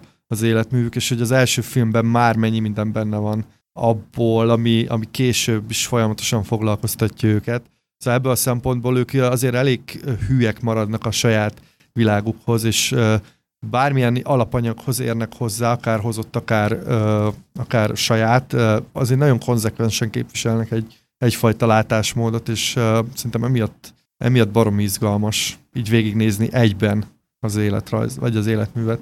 Ja, egyetértek. Nekem is egyébként a film kapcsán, illetve én is összehasonlítottam a filmet a, hát a főhőssel, és azt a frappás megfejtést tettem a Kuan életmű kontextusában, hogy ez a film is olyan, mint a főhőse, hogy nem elég izgalmas ahhoz, hogy a nagy közönség is kapcsolni tudjon hozzá, tehát hogy túl puritán, túl visszafogott, mondjuk egy nagy Lebowskihoz képest, Hát viszont az ínyenszek azok tudják értékelni, mint amilyenek mi vagyunk. Hát igen, ezzel most nyilván nem magunkat akarom megmagyarázni, miért szeretjük ennyire ezt a filmet, de hogy, hogy ez tényleg a, hát a, most már mondhatjuk, hogy a, hogy a, hogy a kritikai konszenzus ezt a, ezt a legjobb Coen filmek közé emelte, Sőt, ez az évtizedes listákon és a tízes éveket összegző film ö, szakmai listákon is általában szerepelt a, a legjobbak között. Hogyha abból indulunk ki, az alapján akarjuk eldönteni, hogy melyik a legjobb Coen film, hogy, hogy a kritikusok mennyire szeretik, akkor a Louis Davis világa mindenképp ott van a legjobbak között. És hogyha azt kérdezik, hogy nekem személyesen éppen, most már én is nem tudom, most már hanyatszorra láttam,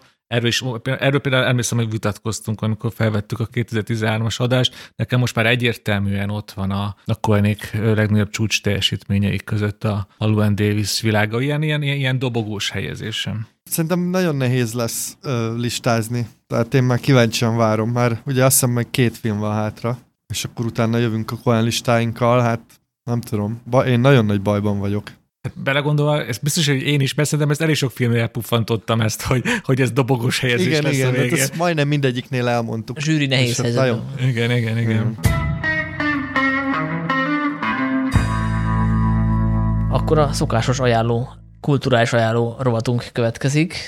Kezdjed Dénesne. Ö, most csalok, ezt a Llewyn Davis filegen akartam mondani, de a film ö, ö, soundtrack albuma szerintem kiadhatatlan, és aztán abból tovább indulni, és felfedezni ezeket a ö, folk zenészeket, hangsúlyosan nem Bob Dylan, most őt minek ajánlja, mindenki ismeri, hanem ezeket az elfeledett arcokat, és abból tök jó kiinduló pont a Llewyn Davis filmzene albuma, ez volt a csalás, amit meg alapból akartam ajánlani, hogy ugye ez félig meddig egy ilyen életrajzi film külön kiadás volt. Egy ö, életrajzi filmről nem esett szó, ami pedig ugyanúgy őszi premier, és szerintem nagyon fontos, és szerintem jobb is, mint a Blond, vagy a, az Elvisnek, a, mint az Elvis, ez pedig a magasságok és mélységek, ami olyan értelemben atipikus életrajzi film, hogy Sterzer Hillának ugye Erős Zsolt öz, özvegyének csak egy ilyen pár hónapját dolgozza fel, de ugye a leg, legdrámaibb részét, amikor ugye fel kell dolgoznia. Hát azért flashbackben, lát, flashbackben látjuk, a, amikor még él a férje, meg együtt hát, másznak. Oké, okay, akkor vannak ilyen kis visszatekintések, de tényleg csak egyébként az a, a lényeg, amire támaszkodik, az csak pár hónap történése,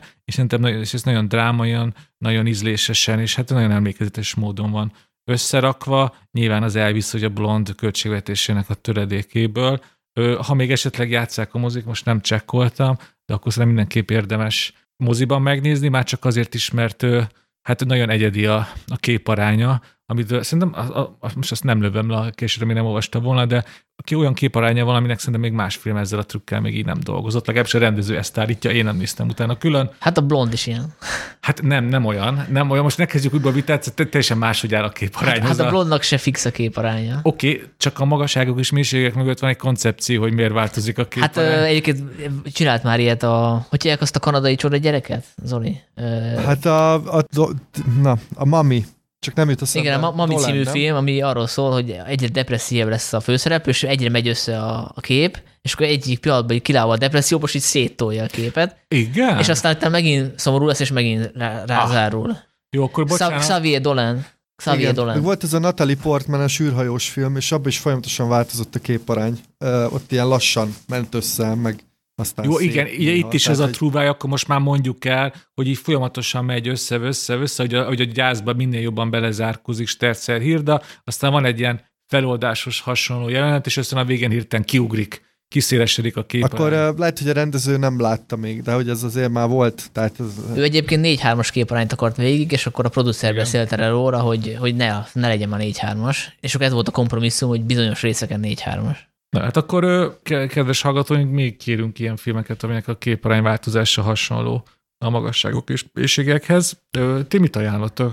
Hát én a Üdv Wrexhamben című sorozatot, Welcome to Wrexham, lehet, hogy ezt már említettük, hát ez gyakorlatilag olyan, mint a Ted Lasso, csak ez, ez a valóságon alapul. Ugye a Ryan Reynolds és a Rob McElhenney a Covid alatt nagyon unatkoztak, és eldöntötték, hogy ők vesznek egy foci csapatot, és megvettek egy Velszi ötödosztályú csapatot, a Wrexham városának csapatát, ami egyébként nem egy kis csapat tradicionálisan, tehát hogy ők azt hiszem voltak talán a Premier Ligában is, és hát megpróbálták, illetve megpróbálják, mert ez még egy olyan folyamat, ami most zajlik, feljuttatni a negyedik ligába, és gondolom tovább. És hát erről forgattak egy dokumentumfilmet, úgyhogy az első időkben ők még nincsenek is ott, mert mert hát nyilván ez a Covid idején kezdődött, tehát ők csak így telefon meg Skype-on tartják a kapcsolatot, és közben a sorozat bemutatja ezt a kisvárost, hogy hogy épül minden a labdarúgásra, illetve hogy a helyieknek mit jelent, mit jelent ez a, ez a sport, meg ez a csapat, tehát hogy minden epizód más-más szereplő életébe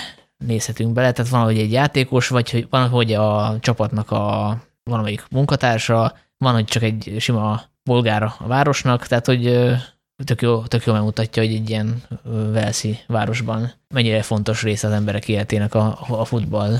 Szokásos kérdésemet hagyd tegyem már fel, Sanyi, hogy az is tudja élvezni ezt a sorozatot, akit hidegen, hogy a foci? Hát szerintem igen, mert hogy ez most eleve, hogyha megnézed, hogy most hol áll a csapat, akkor ugye elspoilerzed magadnak. Nem, mert tehát én, én nem szeretem a fo- Hát ez, ez, ez a közösségről a szól. De... Mi fontos a közösségnek? Tehát ez lehet egy, nem tudom, más sportág is, vagy nem, vagy vagy bármi, ami összekapcsolja az embereket. Plusz ugye a másik érdekessége, hogy most két olyan emberről van szó, aki, akik nem értenek a futballhoz, tehát eleve fura a helyieknek is, hogy most mit keres, mit keres ott ez a két amerikai, és hát nyilván nekik is meg kell válaszolni ezt a kérdést maguknak is, meg a, meg a, a város De. lakóinak is, hogy ők most biztos, hogy, hogy ezt, tehát hogy mik a, mik a, mik a szándékuk, mennyire őszinte a szándékuk, hogy tényleg fel akarják ezt virágoztatni, vagy ennek csak egy ilyen marketing trükk, és ki akarják csak használni a helyieket? Egy gyors, fontoskodó beszúrás, hogy Ryan Reynolds kanadai, de nyilván ez nem változtat semmit. Én amúgy ebből az egészből a, a második évadot várom, amikor a Diós Györt veszik meg, és, Igen. és végre felfutatják, és kiveszik a NER. A Diós Győrt, Kezén. majd uh, Liam Neeson veszi meg. Ó, Az miért lesz jó a Diós Györnek, hogyha Nizon tulajdonába kerül? Hát most nem hiszem, hogy uh, Ryan Reynolds még egyet megvesz. Hát én sem, igen, igen. Annyi még, hogy aki ezt uh, meg akar nézni, az nálunk a Disney Pluszon teheti meg, uh, Amerikában az FX-en megy. Hát sajnos a, a Disney-nél a nem saját tartalmakat elég lassan veszik át, mert lement már vagy 12-13 rész a FX-en, uh, viszont a, a Disney egyelőre négy rész van csak fönn, úgyhogy de legalább lehet legálisan nézni. Zoli? Akkor én is egy életrajzi filmet ajánlok, ami szerintem az idén, sőt, az utóbbi évek egyik legjobb uh, életrajzi filmje, bár itt uh, annyi csalás van, hogy ez nem fikciós uh, film, hanem dokumentumfilm, ez pedig a David Bowie-ról szóló Moon Age Daydream, amit uh, az a faszi csinált, aki a, már azt a nagyon szuper uh, nirvánás doksit is csinálta, a Mont- Montage of Hackett, Brett Morgannek hívják, és ugye itt is az a truváj, hogy archív felvételekből vágta össze, és David Bowie narrája, tehát hogy interjúból szedte ki a dolgait, és ezt a filmet egyébként IMAX-re optimalizálták, ami elég meglepő, de én moziban megnéztem, sajnos az IMAX-es vetítésről lecsúsztam, és tényleg nagyon-nagyon egyedi a képi világa, ami hát hogyha valamennyire ismeritek David Bowie munkásságát, akkor sejtetitek, hogy miért, tehát ez is egy ilyen kaméleon-szerű film. És ami szerintem különösen izgalmas, hogy úgy veszi végig az életét David Bowie-nak, hogy teljesen ilyen un- unortodox megközelítésekből építkezik. Tehát a film elején ilyen filozófiai fejtegetés, aztán ilyen popkulturális ö, dolgokról beszél, és közben azért végigmegy a, az ilyen kulcsdalokon, meg, meg átváltozásokon, de akár ilyen 10-15 évet is kihagy. Tehát abszolút nem lineáris, és amiért szerintem nagyon szuper ez a film, azon túl, hogy ha még nem is szereted David Bowie-t, hogy nem is ismered, akkor is így közel kerülsz ahhoz a fajta kreativitáshoz, ami, amiért őt szerintem nagyon lehet szeretni. Szóval ez egy nagyon-nagyon látványos film, ami inkább már-már ilyen kísérleti filmes jelleg. Tele van ilyen absztrakt ö, vágásokkal, és ilyen De nagyon, bocs, nagyon közbeszólok, de amit elmondasz, ez, ezek köz, ez tökre illik már ez a megvalósítási forma Bowie életművéhez. Hogy Igen, igen, kísérleti. szóval azt akartam mondani, hogy az egész film szerintem azért szuper, mert úgy sikerült, tehát olyan formát sikerült találni, ami, ami illik az alanyhoz, és ez nagyon-nagyon ritka, én nagyon ritkán látok ilyet. Tehát uh, szerintem ez az a film, amire maga David Bowie is rábólintott volna, hogy igen, igen, én is egy ilyet, ilyet szeretnék magamról. És egyébként uh, majdnem két óra 15 perc, de iszonyat gyorsan elröppen, mert, mert tényleg nagyon izgalmas vizuálisan. Úgyhogy én nagyon-nagyon remélem, hogy ezt uh, majd valaki valami megszállott forgalmazó behozza Magyarországra, mert ez moziban nagyon-nagyon üt. Lehet, hogyha otthon nézed, akkor Ah, Nyilván már veszít az erejéből. Zoli, képzeld el, most meg fogom adni a szót Sanyinak, mert valamit el akar mondani. Lehet, hogy lesz valamikor moziba, de én úgy tudom, hogy hivatalosan ennek nem lesz magyar forgalmazása. Hát a, a Toldiban most lesz egy ilyen alkalmi vetítés október 22-én szombaton, viszont szerintem ez egy eredeti nyelvű vetítés, tehát aki nem tud angolul, az ezzel nem sokra megy. De egyébként a Pannonia Entertainment Kft. beszokott hozni ilyen filmeket ilyen egy-két éves késéssel, szóval lehet, hogy behozza, de aki mondjuk Budapesti és tud angolul, az, az meg tudja nézni a Toldiba szombaton. Nekem még azt mondd ez, Zoli, hogy mert engem a filmes pályafutása is mindig izgatott David Bowie-nak, hogy arról szó essék. Igen, van benne. Tehát ugye David Bowie-nál a színészetet szerintem nehéz elválasztani a, a, így a, az, az életétől, mert hogy oké, okay, hogy filmekben szerepel, de alapvetően ugye ilyen alteregókat talált ki, meg, meg ilyen gyakorlatilag karaktereket játszott a színpadon, és erről van egy nagyon izgalmas rész, ahol ő maga is ezt fejtegeti több. Ugye ezek interjú részletek, tehát nyilván itt nem a film kedvéért mondta fel, mert hát már ugye sajnos David Bowie nincs köztünk, de nagyon sokat filozofál azon, hogy ezek a filmes szerepei és ezek a szerepei, ezek mennyire, mennyire illenek a saját személyiségéhez, honnan jönnek ezek, miért csinálja, Szóval akit uh, tényleg nem izgat David Bowie, de, de érdeklődik az ilyen alkotói kérdések iránt is, vagy, vagy ilyen, ilyen művészi kérdések iránt is, az, az is talál ebben nagyon sok izgalmas dolgot. Úgyhogy tényleg, aki teheti, az nézze meg mindenképp moziban. És akkor egy kulisszatitkot elárulunk, föllebbentjük a Filmvilág Podcast boszorkány konyhájáról a ö, leplet, hogy ezt az adást úgy vettük föl, hogy ö, hát ö, két részben, mert hogy kifutottunk az időből. A, Ácsi, ácsi, mert kifutottuk az időből. Szerintem, szerintem az a misztikumnak ágyazzunk meg egy kicsit, hogy aki hallgatta az agyást, azért hallhatta, hogy a blondban azért hát úgy megvillantak az agyarak, és egymásnak feszültek az egók, hogy, hogy utána azért szerintem le kellett csillapítani a kedélyeket, és ott két napig külön utakon jártunk, hogy aztán most ismét egy terembe találkozzunk, és folytathassuk a megkezdett munkát. De én még érezném egy kicsit a feszültséget, mert hogy az szokott történni általában, hogy amikor fölveszem az adást, és van egy ilyen vita, akkor ugye ti már nem hallgatjátok meg, legfeljebb amikor kijött, én viszont vágás közben igen, és ugye ilyenkor az embernek lépcsőházi gondolatai támadnak, hogy elmondja olyan dolgot, amit uh, nyilván élőben nem tudott, és általában ez, ez szokott történni, élőben az ember nem mond el. Tehát nyilván dolgok nem jutnak eszébe, és ezért uh, hát én most élek az a lehetőséggel, hogy lábézetet teszek a blondos részhez, ha már így alakult, hogy uh, visszatérünk Sanyi rá. nem adja fel ezt a Nem adom témát, fel, ugye ez igen. a- A sügyedő hajókapitányát Igen. hallják most. Nem, de az tényleg azt szerintem fontos, mert hogy azt többször is elmondtátok, hogy a, ugye a blond az megtéveszte nézőket, mert hogy életrajzi adatokat tesz be, sőt a konkrét filmeket idézi meg, ugyanúgy néz ki a Marilyn Monroe, stb. stb. Itt csak annyit szeretnék mondani, hogy szerintem senkit nem téveszt meg a film. Egyrészt azért, mert minden második néző ezt elmondja a- kommentek közt, hogy hát ez, ez nem a valódi Mar- Marilyn Monroe, meg hát egy olyan filmről beszélünk, amiben beszélő magzatot álltunk, CGI magzatot, és ami olyan absztrakt jelenettel indul, ami szerintem mindenkinek fölhívja a figyelmét arra, hogy ez annyira stilizált ez a film, hogy ezt nem érdemes realista, realista történetként befogadni. Tehát ez olyan, mint amikor a, a szülők attól féltik a gyerekeket, hogy, hogy, a, hogy az ultra erőszakos Tarantino filmtől majd a gyerek is erőszakos lesz, miközben már-már rajzfilmszerűen el van túlozva az erőszak egy Tarantino filmben, mondjuk egy Kill és szerintem ez már eleve, eleve jelzi a nézőnek, hogy, hogy akkor ezt így nem nevedd, nevezd készpénznek. Most kicsit úgy érzem magam, mint a Llewyn Davis világában, főszerep, ugy, ugy, ugyanazokra a köröket futjuk, és nem tudunk letérni róla. Nem, a rövid, nem akarok ezzel most megint, a rövid, nem, a Tarantinoi analógia ezen több szempontból Hát akkor vegyük a Bohém Rhapsodiát. Tehát, hogyha a Bohém Rhapsodia-ban van egy nagy hazugság a, Freddie Mercuryról. a Freddie Mercuryról, akkor szerintem az sokkal kártékonyabb. Mert azt a filmet úgy nézi meg a néző, hogy akkor ez tényleg egy, egy rendes, hagyományos biopic, az akar lenni, úgy is van felépülve, és hogyha van egy konkrét ténybeli tévedés, vagy egy elég durva hiba, ami egyébként általában van is, azt mondják a Freddie Mercury rajongók, akkor szerintem sokkal károsabb, mint egy, egy szarrás stilizált film, amiről ordít, hogy ez, hogy ez nagybetűs művészkedés. De szerintem ne az a probléma a filmmel, hogy, hogy káros, hanem hogy nem jó. De egyébként én megértelek, Sanyi, mert nekem is vannak olyan filmek, amiket mindenki utál rajtam kívül, és én is így folyamatosan visszatérek, és próbálom, próbálom megvédeni. Keresem a fogáspontokat rajta, hogy, hogy hol lehet, de mondom, én most nem akarom ezt újra kezdeni, csak szerintem akkor is problémás ez a fajta ábrázolás. Én csak ennyit mondok, ez problémás.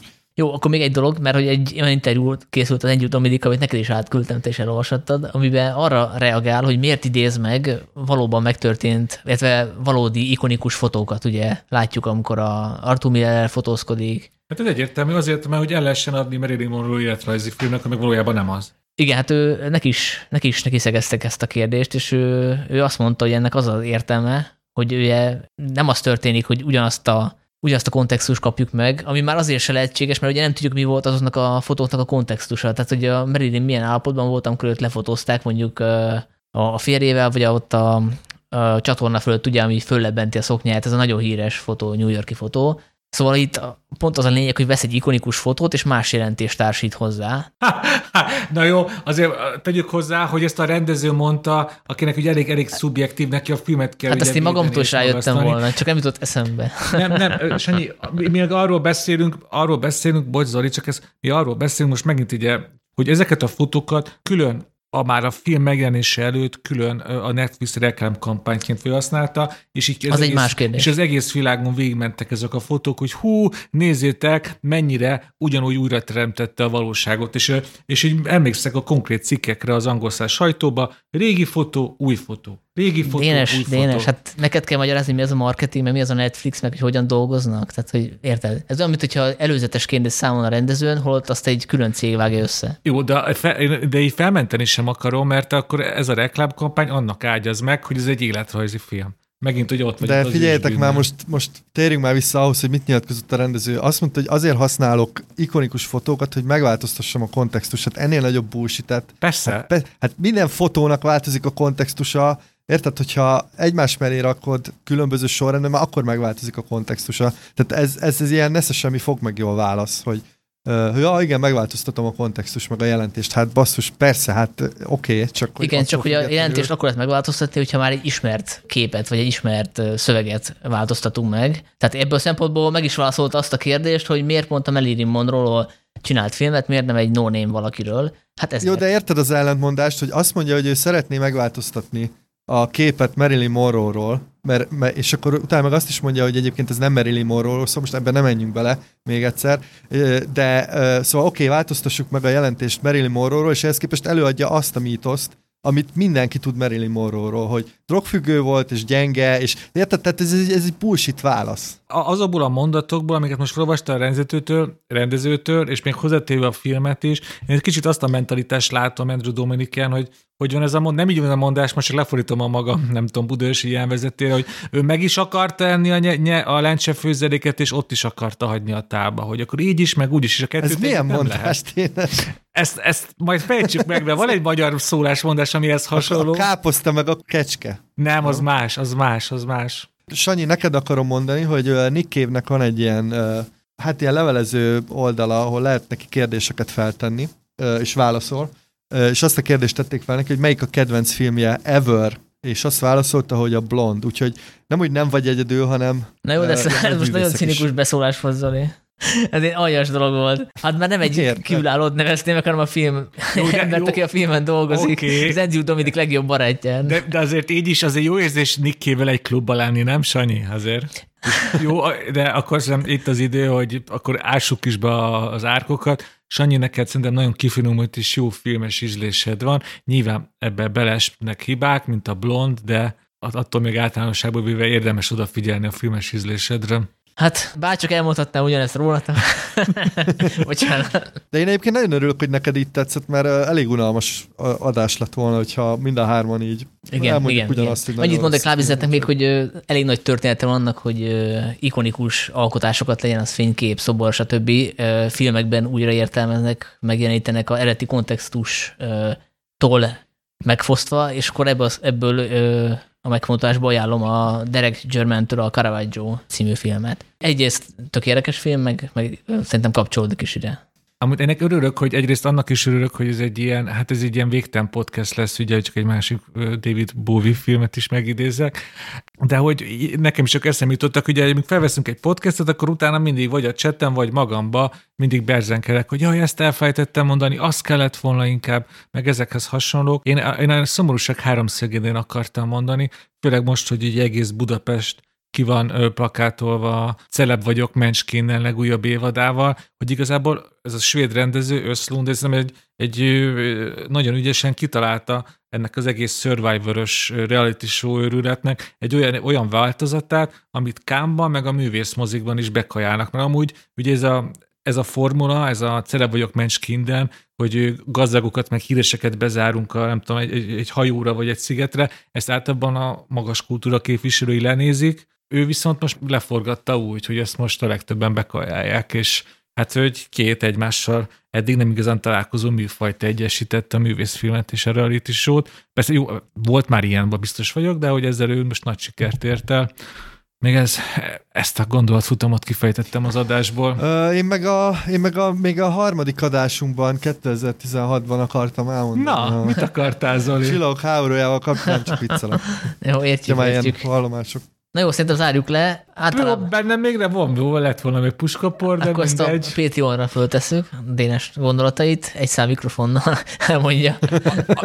nem, nem, nem, nem, nem, nem hagyom, nem hagyom, hogy így micsoda. Nem érzem a pénzszagát a Dénes monológia. Most éppen az történik, a kedves hallgatók, hogy ilyen szikszalaga próbálja a számat így erre teszelni a Sanyi, de akkor is elmondom, hogy azt meg az Elvis-nél szerintem egy tök fontos információ, hogy hogy, hogy kapunk még több Elvis presley csak éppen egy teljesen más megközelítésből. Sofia Coppola egy Priscilla Presley életrajzi filmen dolgozik, ami szerintem egy nagyon izgalmas vállalkozás, főleg úgy, hogy így hangulatban, meg megközelítésben ő a Marie Antoinette című filméhez köti. Ő is úgy fogja rekreálni a csupasz pisztolyjeleneteket, mint a Blondba a Billy Wilder filmben. Hát én nagyon csalódott leszek, hogyha Priscilla Presley-nek a csupasz pisztolyos karriere kimarad ebből a filmben, mert szerintem az hogy mondjam, hát nagyon fontos. Nagyon fontos része szerintem annak Lehet, az életének. hogy már Liam neeson fogják újra forgatni.